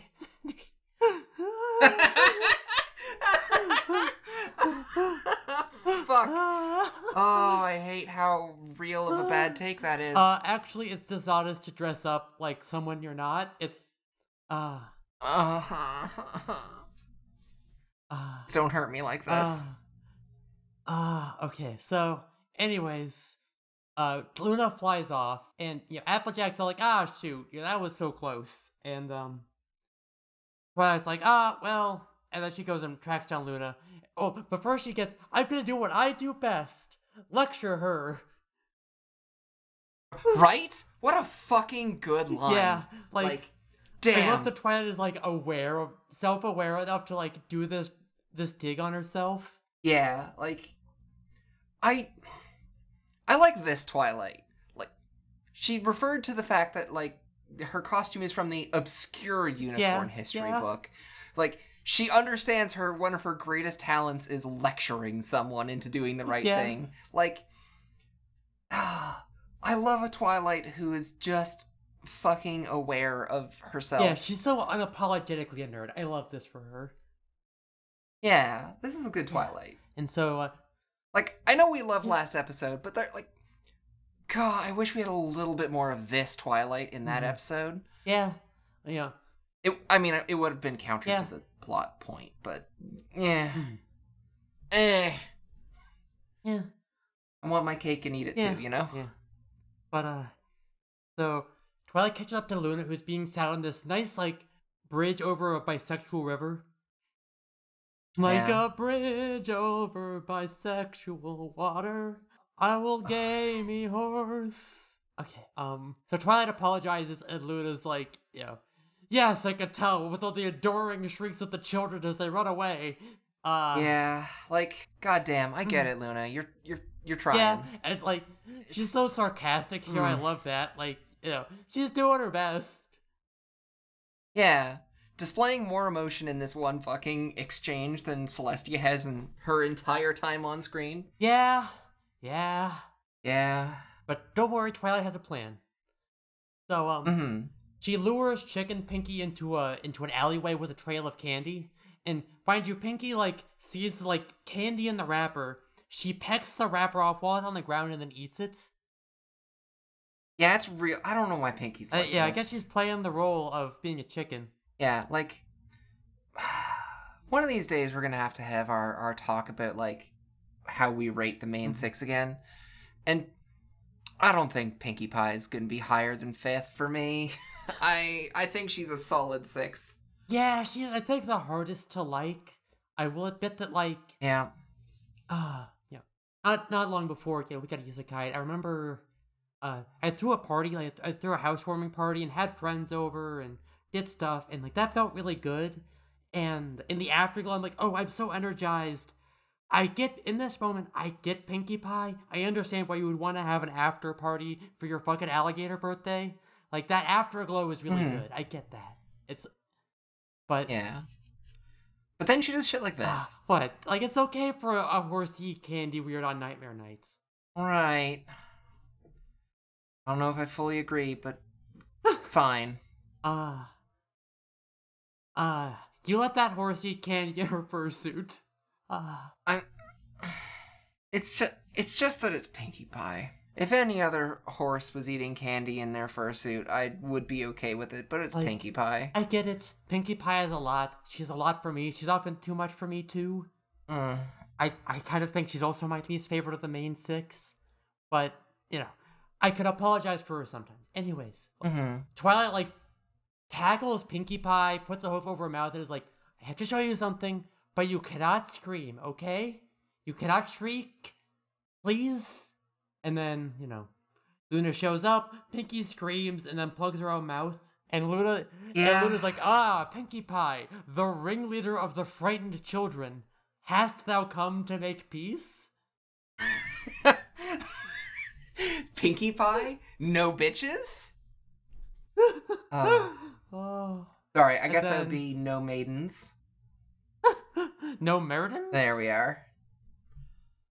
uh, uh no studs um and then and then as they are about to shake hooves uh Ra- uh, Rainbow Dash shows up with her thundercloud at the worst possible fucking moment. Yeah. We had to Uh, we had to have a reminder that Rainbow Dash is doing a prank. Yeah, and uh, and Pinkie Pie screams, "Ah, nightmare mood!" runs away, leaving an egg. Yeah. Did she lay an egg? Yeah, apparently.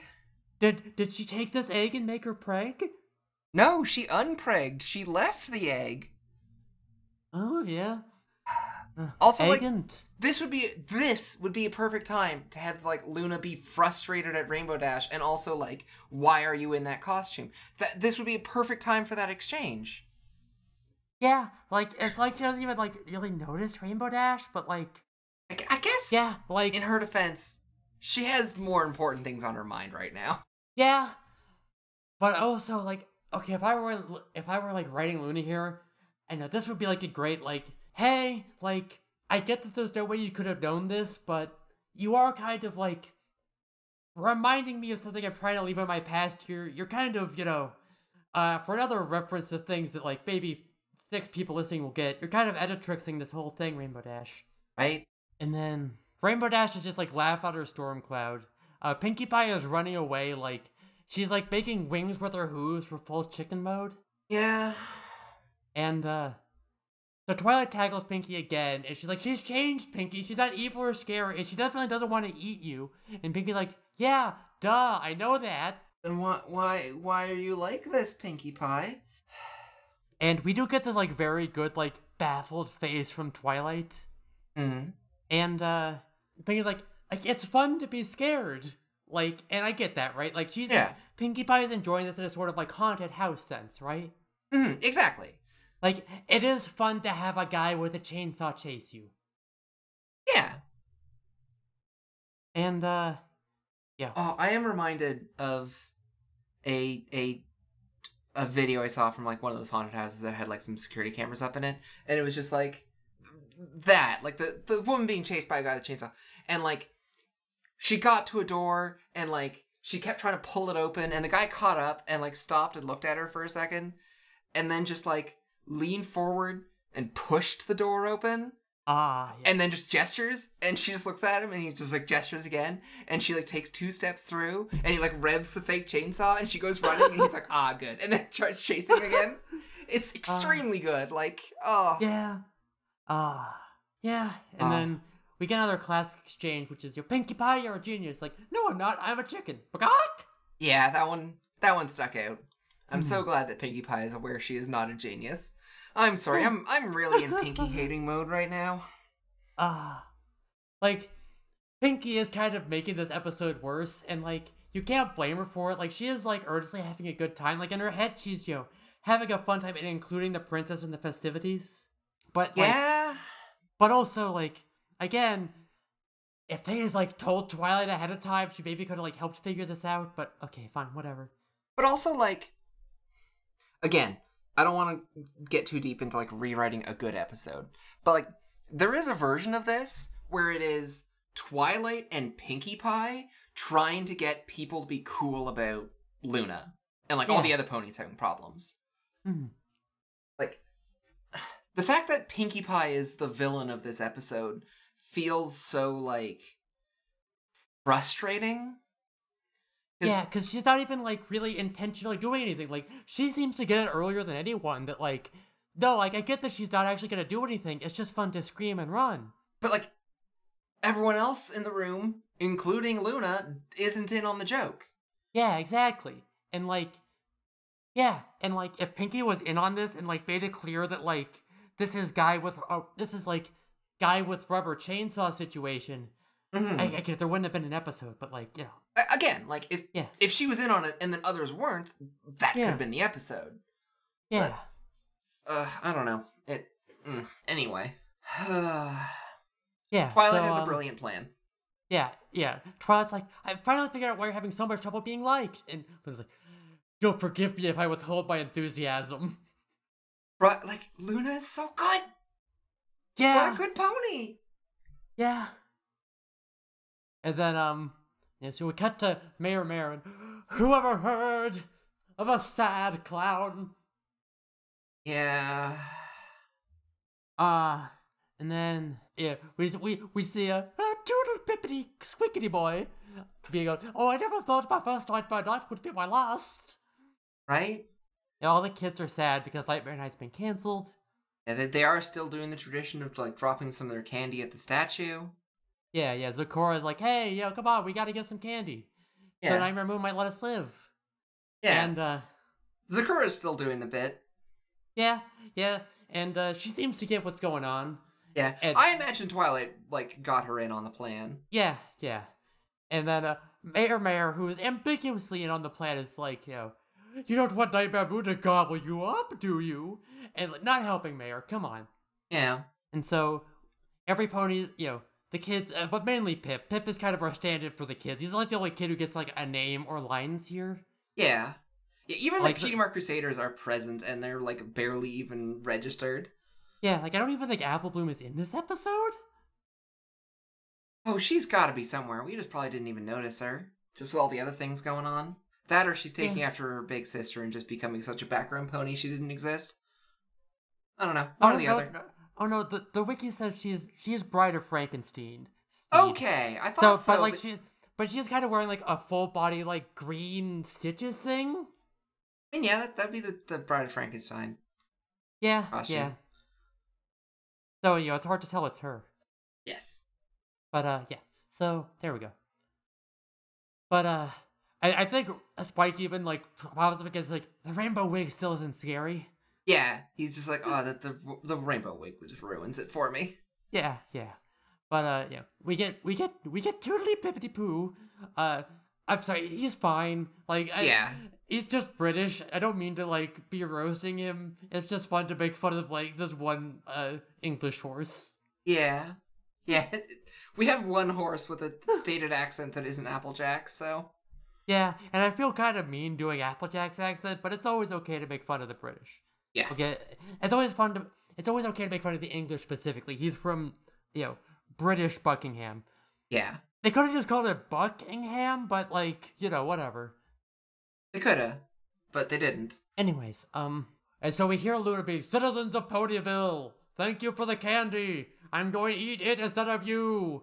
And you know, all the all the kids are scared to run off, and we see Yeah. like Luna is is pretending to be the statue, like she's doing like the glowy eye thing. Yeah, she's she's on the plinth and everything. yeah, she's going on yeah. a full nightmare moon, and like she's got the fangs and the glowy eyes, and then uh, and then she kind of goes back to normal mode ever, after everyone runs off, and um. She spits out some fucking Yeah. fake fang like dentures. It's so good. Love oh my god. Ah, yeah, love this. Good energy. Twilight Sparkle, I don't think this plan worked quite Yeah. the way you wanted And then it to. Twilight's like, oh, just wait. And then uh, Pippity Boy comes up like, well, I know there won't be any more Nightmare Night, but do you suppose you could come back next year and scare us again anyways? oh my god. I can't believe you're you're you're dunking on this boy this I'm hard. sorry, Pip. Especially because you didn't even acknowledge that like he tugs on Luna's hair to Yeah. get her attention. Which, Like full on big fluffy mane that reaches to the ground. That's what he pulls on. He doesn't like tap her leg or anything. He bites the princess's mane and tugs it to get her attention. yeah, which is, it's kind of weird because, like, I, her, I always think of her hair as like, because her hair is like the flowy, like, and it's like partially transparent and like it's got the stars in it. I always think of it like a oh, cloud. Oh, same, yeah. But though apparently it's like physical enough to tug on, and she feels it when it's tugged Yeah. on. Because like I, I guess they're trying to evoke like I don't know the way a kid will like tug on an adult's dress to get like to get their attention. Yes, but, But, it is weird. Yeah, Like that's absolutely what they're doing. But damn, what a bad way to do it. it is. It is weird to grab her hair in your mouth. Mhm. And, and maybe ponies have different social norms, whatever. I want you But, to like, imagine yeah. someone tugging on Celestia's hair to get her attention. Yeah. yeah. That's uh, that's not going to go well for them. Yeah, yeah, yeah. You are going to get fucking everted. Yeah. She will make you into Slim Good Pony. Fuck. Uh, you're gonna be Uh. flat stallion. yeah, yeah. Ah. Oh shit. But yeah, so it was like, "Are you saying you like it when I scare you?" And oh, it's it's really scary, scary but fun. Like man, no, it's my favorite night of the year. Oh, your Pip voice has turned into your rarity voice now. No, it's my favorite night of the year. I, he's, I'm sorry, he's getting more cocky. He's not this cocky in the show. I can't believe you believe in Nightmare Night, Kruba. uh, and then, mind you, he says it's his favorite night of the year, even though it's his first Nightmare Night. But you know, kids are like this, and also Nightmare Night's pretty great. I like Nightmare Night Yeah. too. I can't roast Nightmare Night much. rocks. Yeah, It and then, owns. Yep. and then Luna uncancels Nightmare Night, and it's like, oh, you're my favorite princess ever, princess. And that's how Pip ended up fucking banished to the moon.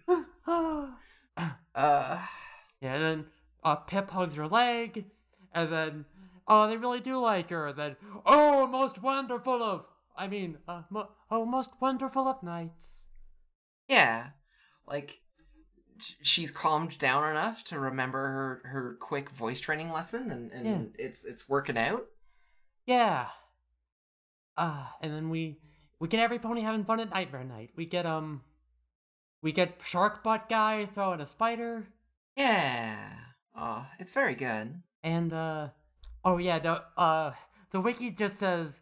Where is a mariner beanie has a shark biting on his backside? They don't even try to like guess what the costume is. Yeah. I mean, Yeah, I don't know what it's supposed to be either. so like, it's it's supposed to be a fisherman who's being bit by a shark. Yeah, fair enough. I my assumption of it being related to the fable, I think, is only just because like, like it has to be something, right?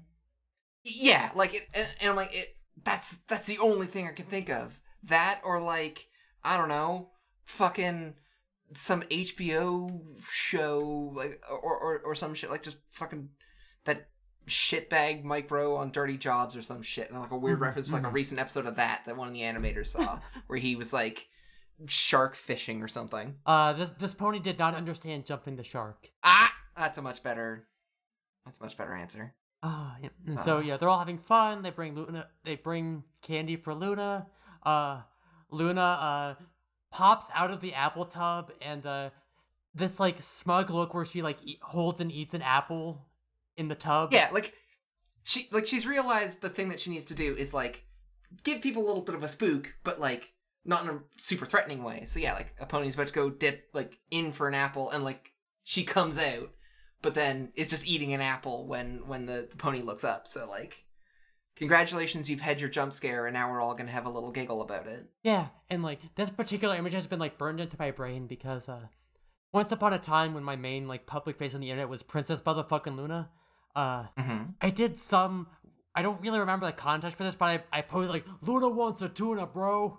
And um someone made I have this on Yeah. my computer still, and I could show it to you, of like someone like put together a picture of Luna Yep. It, they edited this to have her be eating a sandwich and saying Luna wants her tuna, bro. And so when I saw this, I was just catapulted back. to That's where this is from.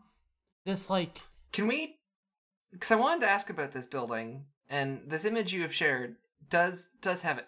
Why is there like a gesture cap looking house in the background with like a badly clipped windowsill? Why does that building exist? That's a- and only in this episode? That's a good question. Like maybe it's like a, a tent or something. Like it's a, a temporary construction because like it seemed like there's a lot of other tents here. yeah, but, But- it's got like A window. Yeah, like it's got like a glass window with like a frame in it and stuff. Maybe that's just like a mesh or something. Like maybe it's like an inflatable type thing. It's like a bounce house. I guess. I don't know. It's Very really coarse mesh. weird. Yeah. Yeah. Uh, Um, I'm not fond. like to be clear, um, I think this like edit I'm looking at here dates back to 2013. So like, oh boy.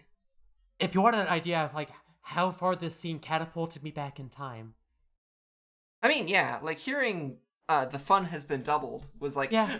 ugh, yeah, yeah. jerked awake from a fucking coma. Yeah, yeah.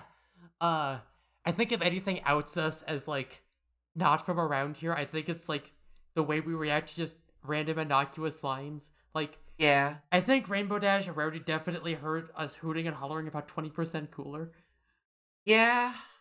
I I appreciate that they've either got the decency to not bring it up or they've forgotten. Mhm. But like, yeah. yeah. We we probably need to be a little bit more careful about that. Mhm, mhm. uh, I think at some point we will be out of the lines of fandom really latch onto because like season two here was like really the the high point of the fandom, or at least like I think when the fandom was at its biggest. Yeah, I can I can probably guarantee like all my memories of pony content are to be like mostly season 2. We had a few season 1 things, Mm-hmm. maybe a sporadic array of season 3. Mm-hmm. But like beyond that, I'm I'm not going to remember like the last thing I remember is cloned Pinkie Pies because of a pool of water or something. Yeah. Yeah.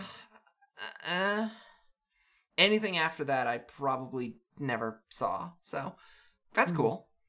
I can't wait to find out what's beyond the too many pinkies episode. Yeah, there's so much. I'm so I'm looking forward to it. But uh, Yeah. uh, the last thing that really happens here is um, uh, Rainbow Dash is about to like scare someone with the thundercloud, and Luna scares her before she can do it. Yeah, like Luna like gets her zapped by her own cloud. Yeah. So Rainbow Dash goes goes zipping off. And when Twilight looks up at the cloud, we have a Luna loaf on the cloud. Luna loaf or loaf, if you will. Yeah, I I have been that. thinking all morning before we started recording about what to call a Luna loaf, and I Moon loaf. yeah, like, I was thinking night loaf might also be a good option. Oh yeah, no, I, I like night loaf. yeah, Wow, fighter of the it- day loaf. right, exactly, and it goes really well with Celestia loaf, you know. Mhm. Lo- Loaflestia. Yeah. Ah, That would apply to Celestia as a day loaf. which she is. Mm-hmm, mm-hmm, She is the loaf of the day, and Luna is the loaf of the night. mm-hmm, mm-hmm. Oh, I'm so so glad we finally get another loaf. It's Yeah, been- it's a good one. I have been starving, and it's right here at the end of the episode. right? Ah, what a good time. I imagine you do not count Rainbow Dash's like loaf like about to pounce posture as a loaf. She's not suitably relaxed. Exactly. The like the big thing with the loaf is I I am a loaf purist. Like we've had this Mhm, conversation. Like there is there is form and like an intention purity that we could have here. Where Mhm. like the ponies cowering after Luna sh- like shouted at them. Some of those were in loaf position, but they were not relaxed, which means it's not a loaf. And like the lounge flop that a lot of ponies have done have been relaxed, but they're not full on loaf, so they don't Mhm, count. mhm. And that's the episode. Yeah. It good one. Like again, Yeah. like it's good. Like the difference is stark between like every pony is constantly scared of Celestia, even though she's had a thousand years to do PR. And Luna shows Mm-hmm. up, makes one evening's earnest effort, and she is great. Every pony loves her. Yeah. Like makes an makes an effort on a night that's about being scared of her. Yeah. Like the hardest fucking time to do it. Yeah. Cuz she could have just shown up like a month earlier and just been like, "Hey, I'm just, I'm just here to hang out." And people would have been much more chill about it. Mm-hmm. Ah. Yeah, also now that I look at it, Apple Bloom is very recognizably an Apple Bloom, both because like she even has like a because she's definitely a bride of Frankenstein, and that like she has like a stitched bow on the back of her hair, which is very cute. Yeah, like I was really sure that was Apple Bloom when I saw yeah. her. Just also And- we we crossed paths for a very short period of time, so I was willing to Yeah. take your word that it wasn't her. Yeah, and also I thought she looked green when I saw her, but no, it's very much yellow. Like that's an Apple Bloom. Mm-hmm. Good Apple Bloom. Yeah. And that's a good episode. A plus. Yeah. No notes. Yeah, like we've had some small ones, like but, my, but a lot of my complaint has just been like I just don't like Pinkie Pie in this episode, Yeah. but also I don't I just kind of don't like Pinkie Pie, so eh, nothing yeah. new there. Like Pinkie Pie can be good, but she it's very easy for her to overstay her welcome. I will give her that. yes, I'll and again, like my only note is there could have been an alternate version of this episode where Pinkie Pie wasn't the villain and was like trying to help, and just Mhm, was like mhm. because she's Pinkie Pie and like Pinkie Pie centric, like keeps kind of fucking up helping, but she's trying to help rather than Yeah, just being yeah. Pinkie Pie about it. Like we could have just had a different episode that would have been all the same beats, just with like slightly different arrangement of the main six. Mhm, mhm. That's my my criticism is yeah, you could have done this different and had the same result. Yeah, but that would have Like- it you had more Pinkie Pie. I mean, we had a shitload of Pinkie Pie in this Yeah, episode as it yeah. was. But yeah. Now, our darling Bubble Wrap did bring by some letters, and I would like to talk about at least some of them. Sure. Because some of them, some of these have been here since uh, Discord times. Oh, yeah, we definitely need to get to those. Yeah. Uh, have been collecting dust. So, Mhm. okay, our first letter's from our darling zip code. Uh, this one's from around the Discord times, and sorry about this, dear. We've um been busy with horse. Yeah. Uh, well, mostly we got busy with how good Lesson Zero was, but. Dear Graceful Spark and Spilled Beans, I know that neither snow, nor rain, nor heat, nor gloom of night will stay this courier from the swift completion of my appointed rounds, but nobody ever told me what the rain would be this animated or chocolatey. Anyways, just a quick note to say I always thought the long-legged bunnies were a reference to Cyriak, an animator who liked to make videos including especially long-legged animals around that same time period.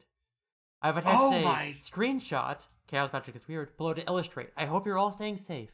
Yeah, like the video with like the um like the cows having really long legs and turning into spiders and such. Yeah, holy shit, I'd forgotten about those, but I loved those things. Those were those were some really good animation work. Yeah, classics of time. Uh, Yeah. that could be it, dear. Good letter. Mm. Yeah, that would that would have been a good reference point. Huh. Ah, Thank you for the letter. Yeah. yeah, thank you, my darling zip code. I'd completely forgotten about those. Hmm. hmm. All right. Next up, uh, this one's from our darling fan, crossover fan. Uh, Hmm? dear spilled beans and graceful spark. Ooh, a switcheroo. Uh, oh. Uh, good news. I found out I'm now a slightly less extreme omnivore. It's like an extreme omnivore like Spike, but I can't eat hazardous materials like him. Sorry, the process didn't include a talk with an android. I couldn't find one. Ah, darn. I, I realize that's probably a tough sell in Equestria. Yeah. uh, yeah. Uh, some context for the I was a bunch of rocks and stump cover story. I uh, don't need to keep that up. For, we don't need to keep that up for our audience. It's supposed to explain away his, his lack of knowledge on Diamond Dog culture and stuff like, you know, ponies getting to ask questions like, "Where were you last week?" Which, yeah, okay, fair. Uh, all right. Yep. Nope. Valid. Uh, the reason Twilight went to the maze was because of the twist and turn part of the riddle, but I don't get why she focused on that part either. Yeah, yeah, like hmm Yeah, twists and turns are my master plan. Like, god damn it, Twilight. your spike should have worked as loyalty rate reminded me of something. Do you remember that 8-bit MLP game Adventure Ponies?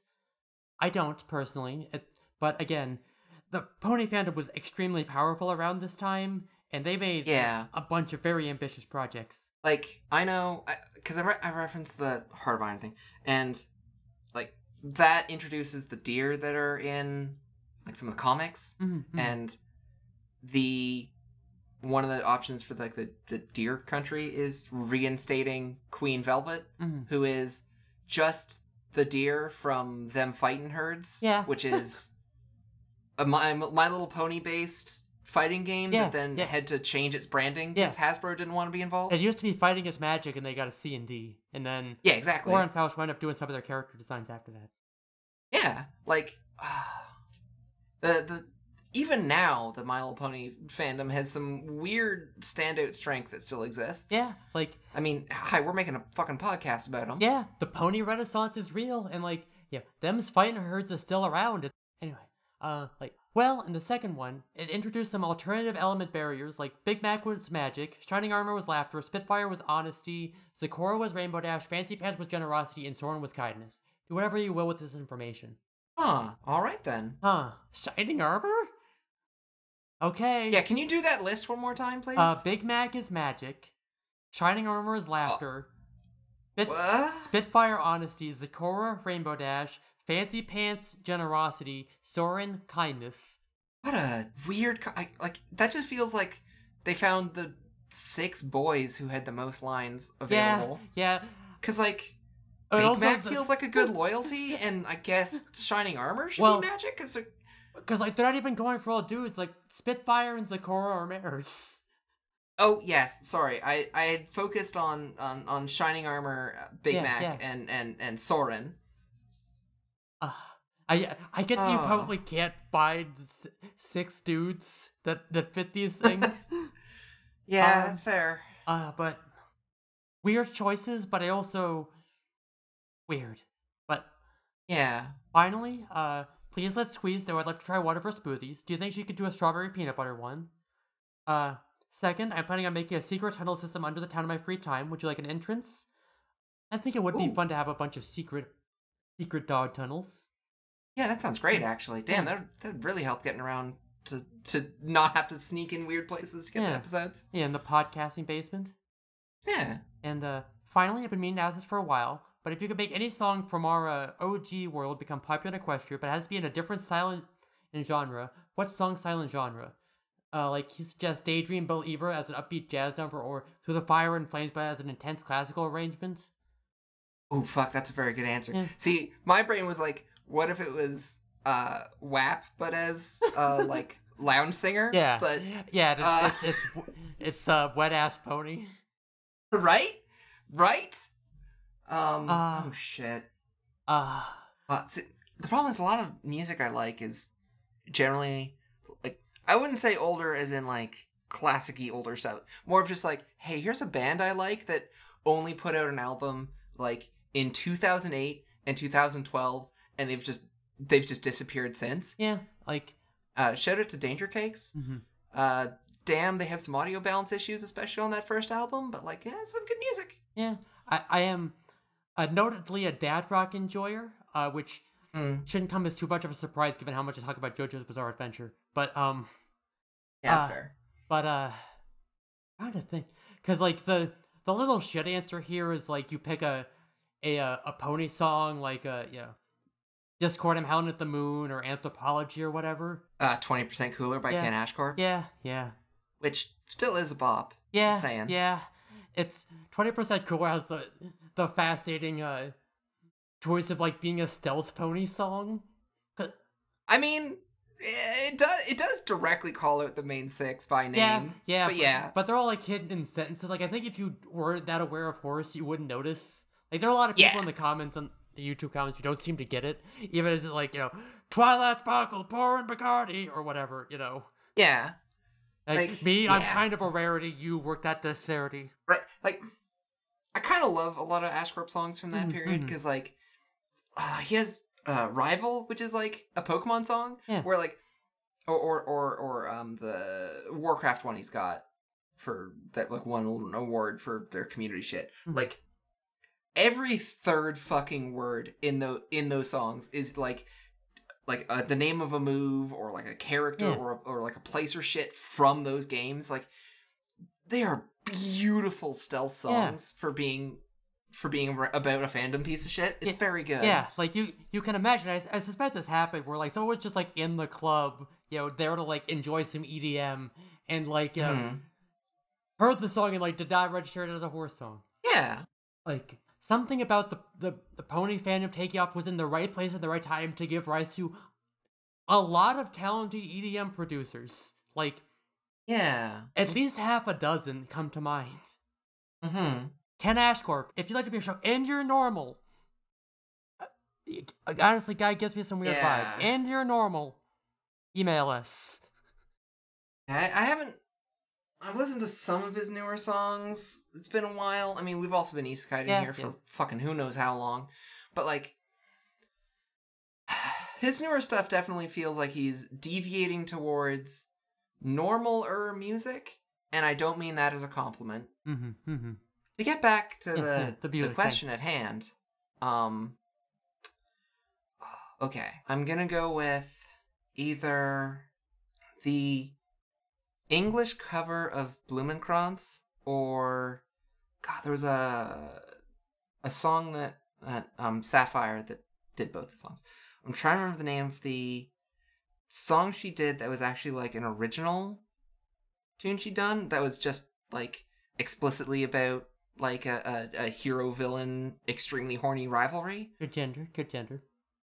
either of those showing up in in in pony world as um it's fucking any genre really i i would take i would take fucking applejack singing either of them but yeah Oh, yeehaw, crime. right Huh. oh, let's see. The problem is I'm bad at like thinking of covers. yeah Like I, I don't know, like the song that comes to mind is like "They Might Be Giants" "Wicked Little Critter." Uh, mostly because it's Mhm. a song I'm fond of. It's the song I, I named my JoJo Soda stand after. that's fair Hi, you asked Princess Grace about music. Um, yeah but uh, I don't know, like because Wicked Little Critter is like I don't know, like you could do like a like a a swing version of it. I think that would be fun. Yeah. hmm I trust whatever capricious forces are doing this sort of thing's judgment. Yeah. Uh, sorry, now I'm just thinking about Blumenkranz again because like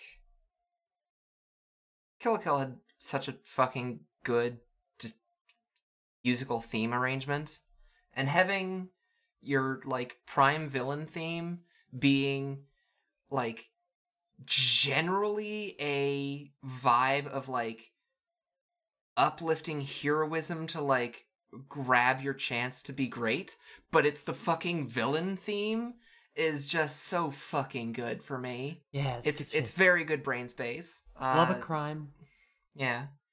Uh, li- listener, if you would mind doing me a favor, just go listen to uh, Blumenkranz by uh, Sapphire, the the cover, the English Yeah. version. It's extremely good. I highly recommend. I'll put it in the description. It's also a song that I uh, used as heavy inspiration for Iska. Mhm, So mhm. I can't wait to show up and throw a wrench into song's uh, self-loathing? And also be a target for it. Ah, Yes.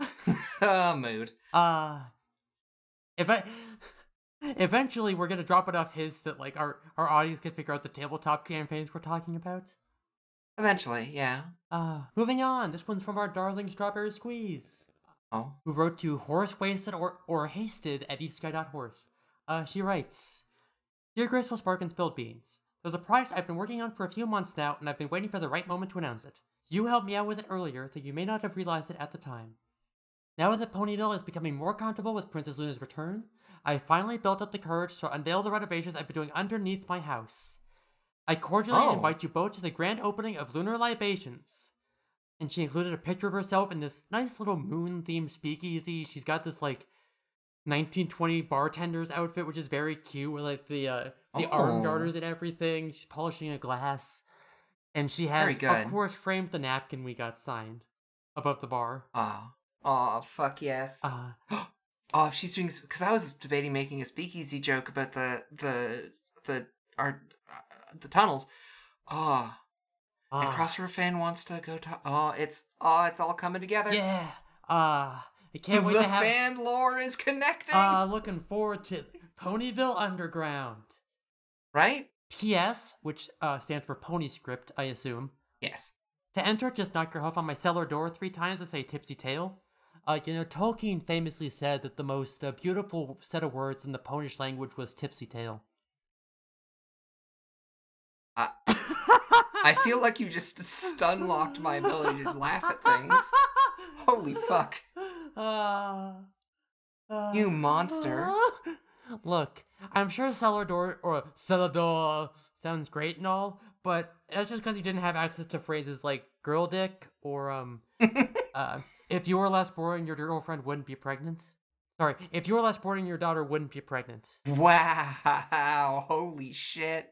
Yeah, like God, that was the title of a fucking She-Ra porn comic, and the comic itself wasn't to my taste. It's it's a good comic, it just like wasn't necessarily what I'm into. But that title, I I wish I could like write a sentence that good. I'm forever striving to do as good as if you were less boring, your daughter wouldn't be pregnant. Right? Holy shit. Classic. Ah.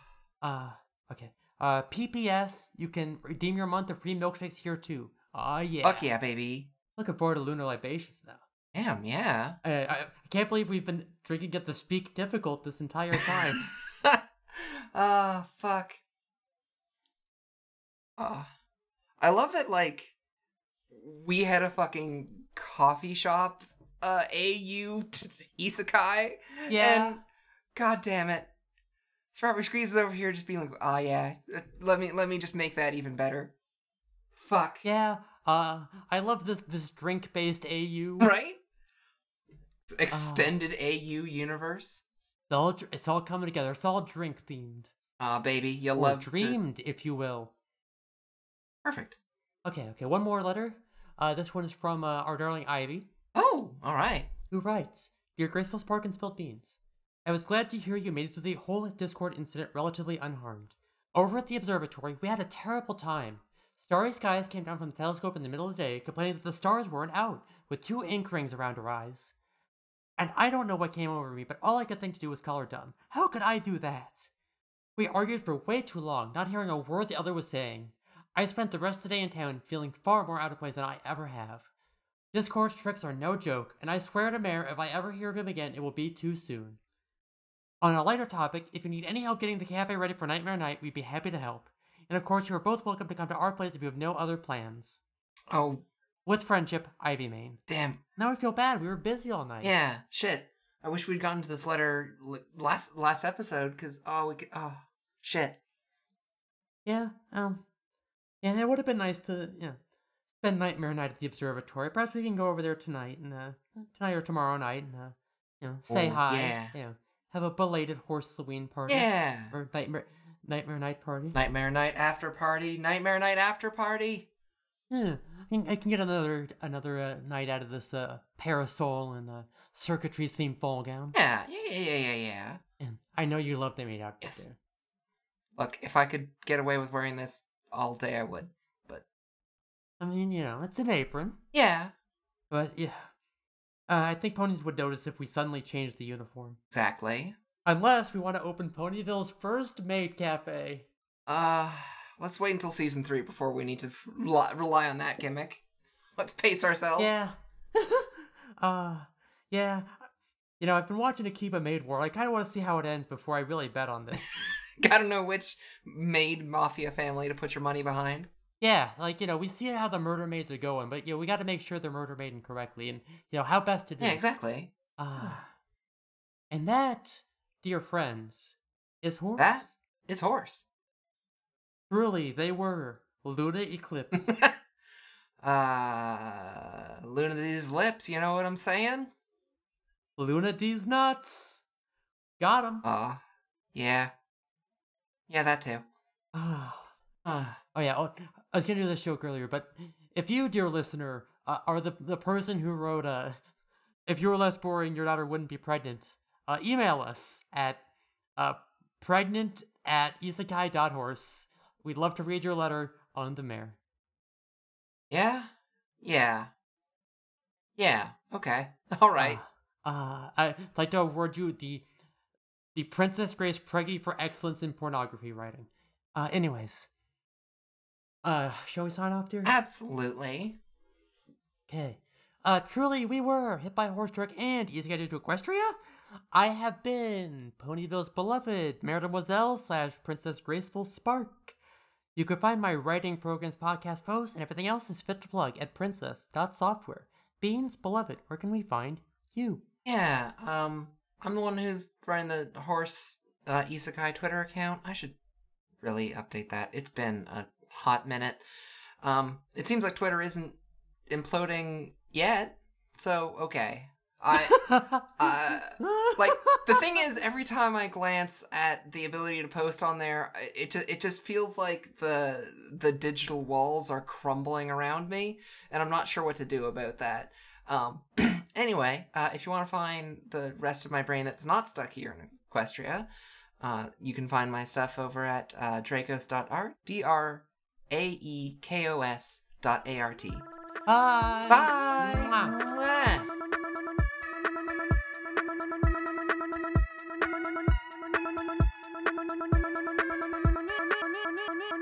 Pony.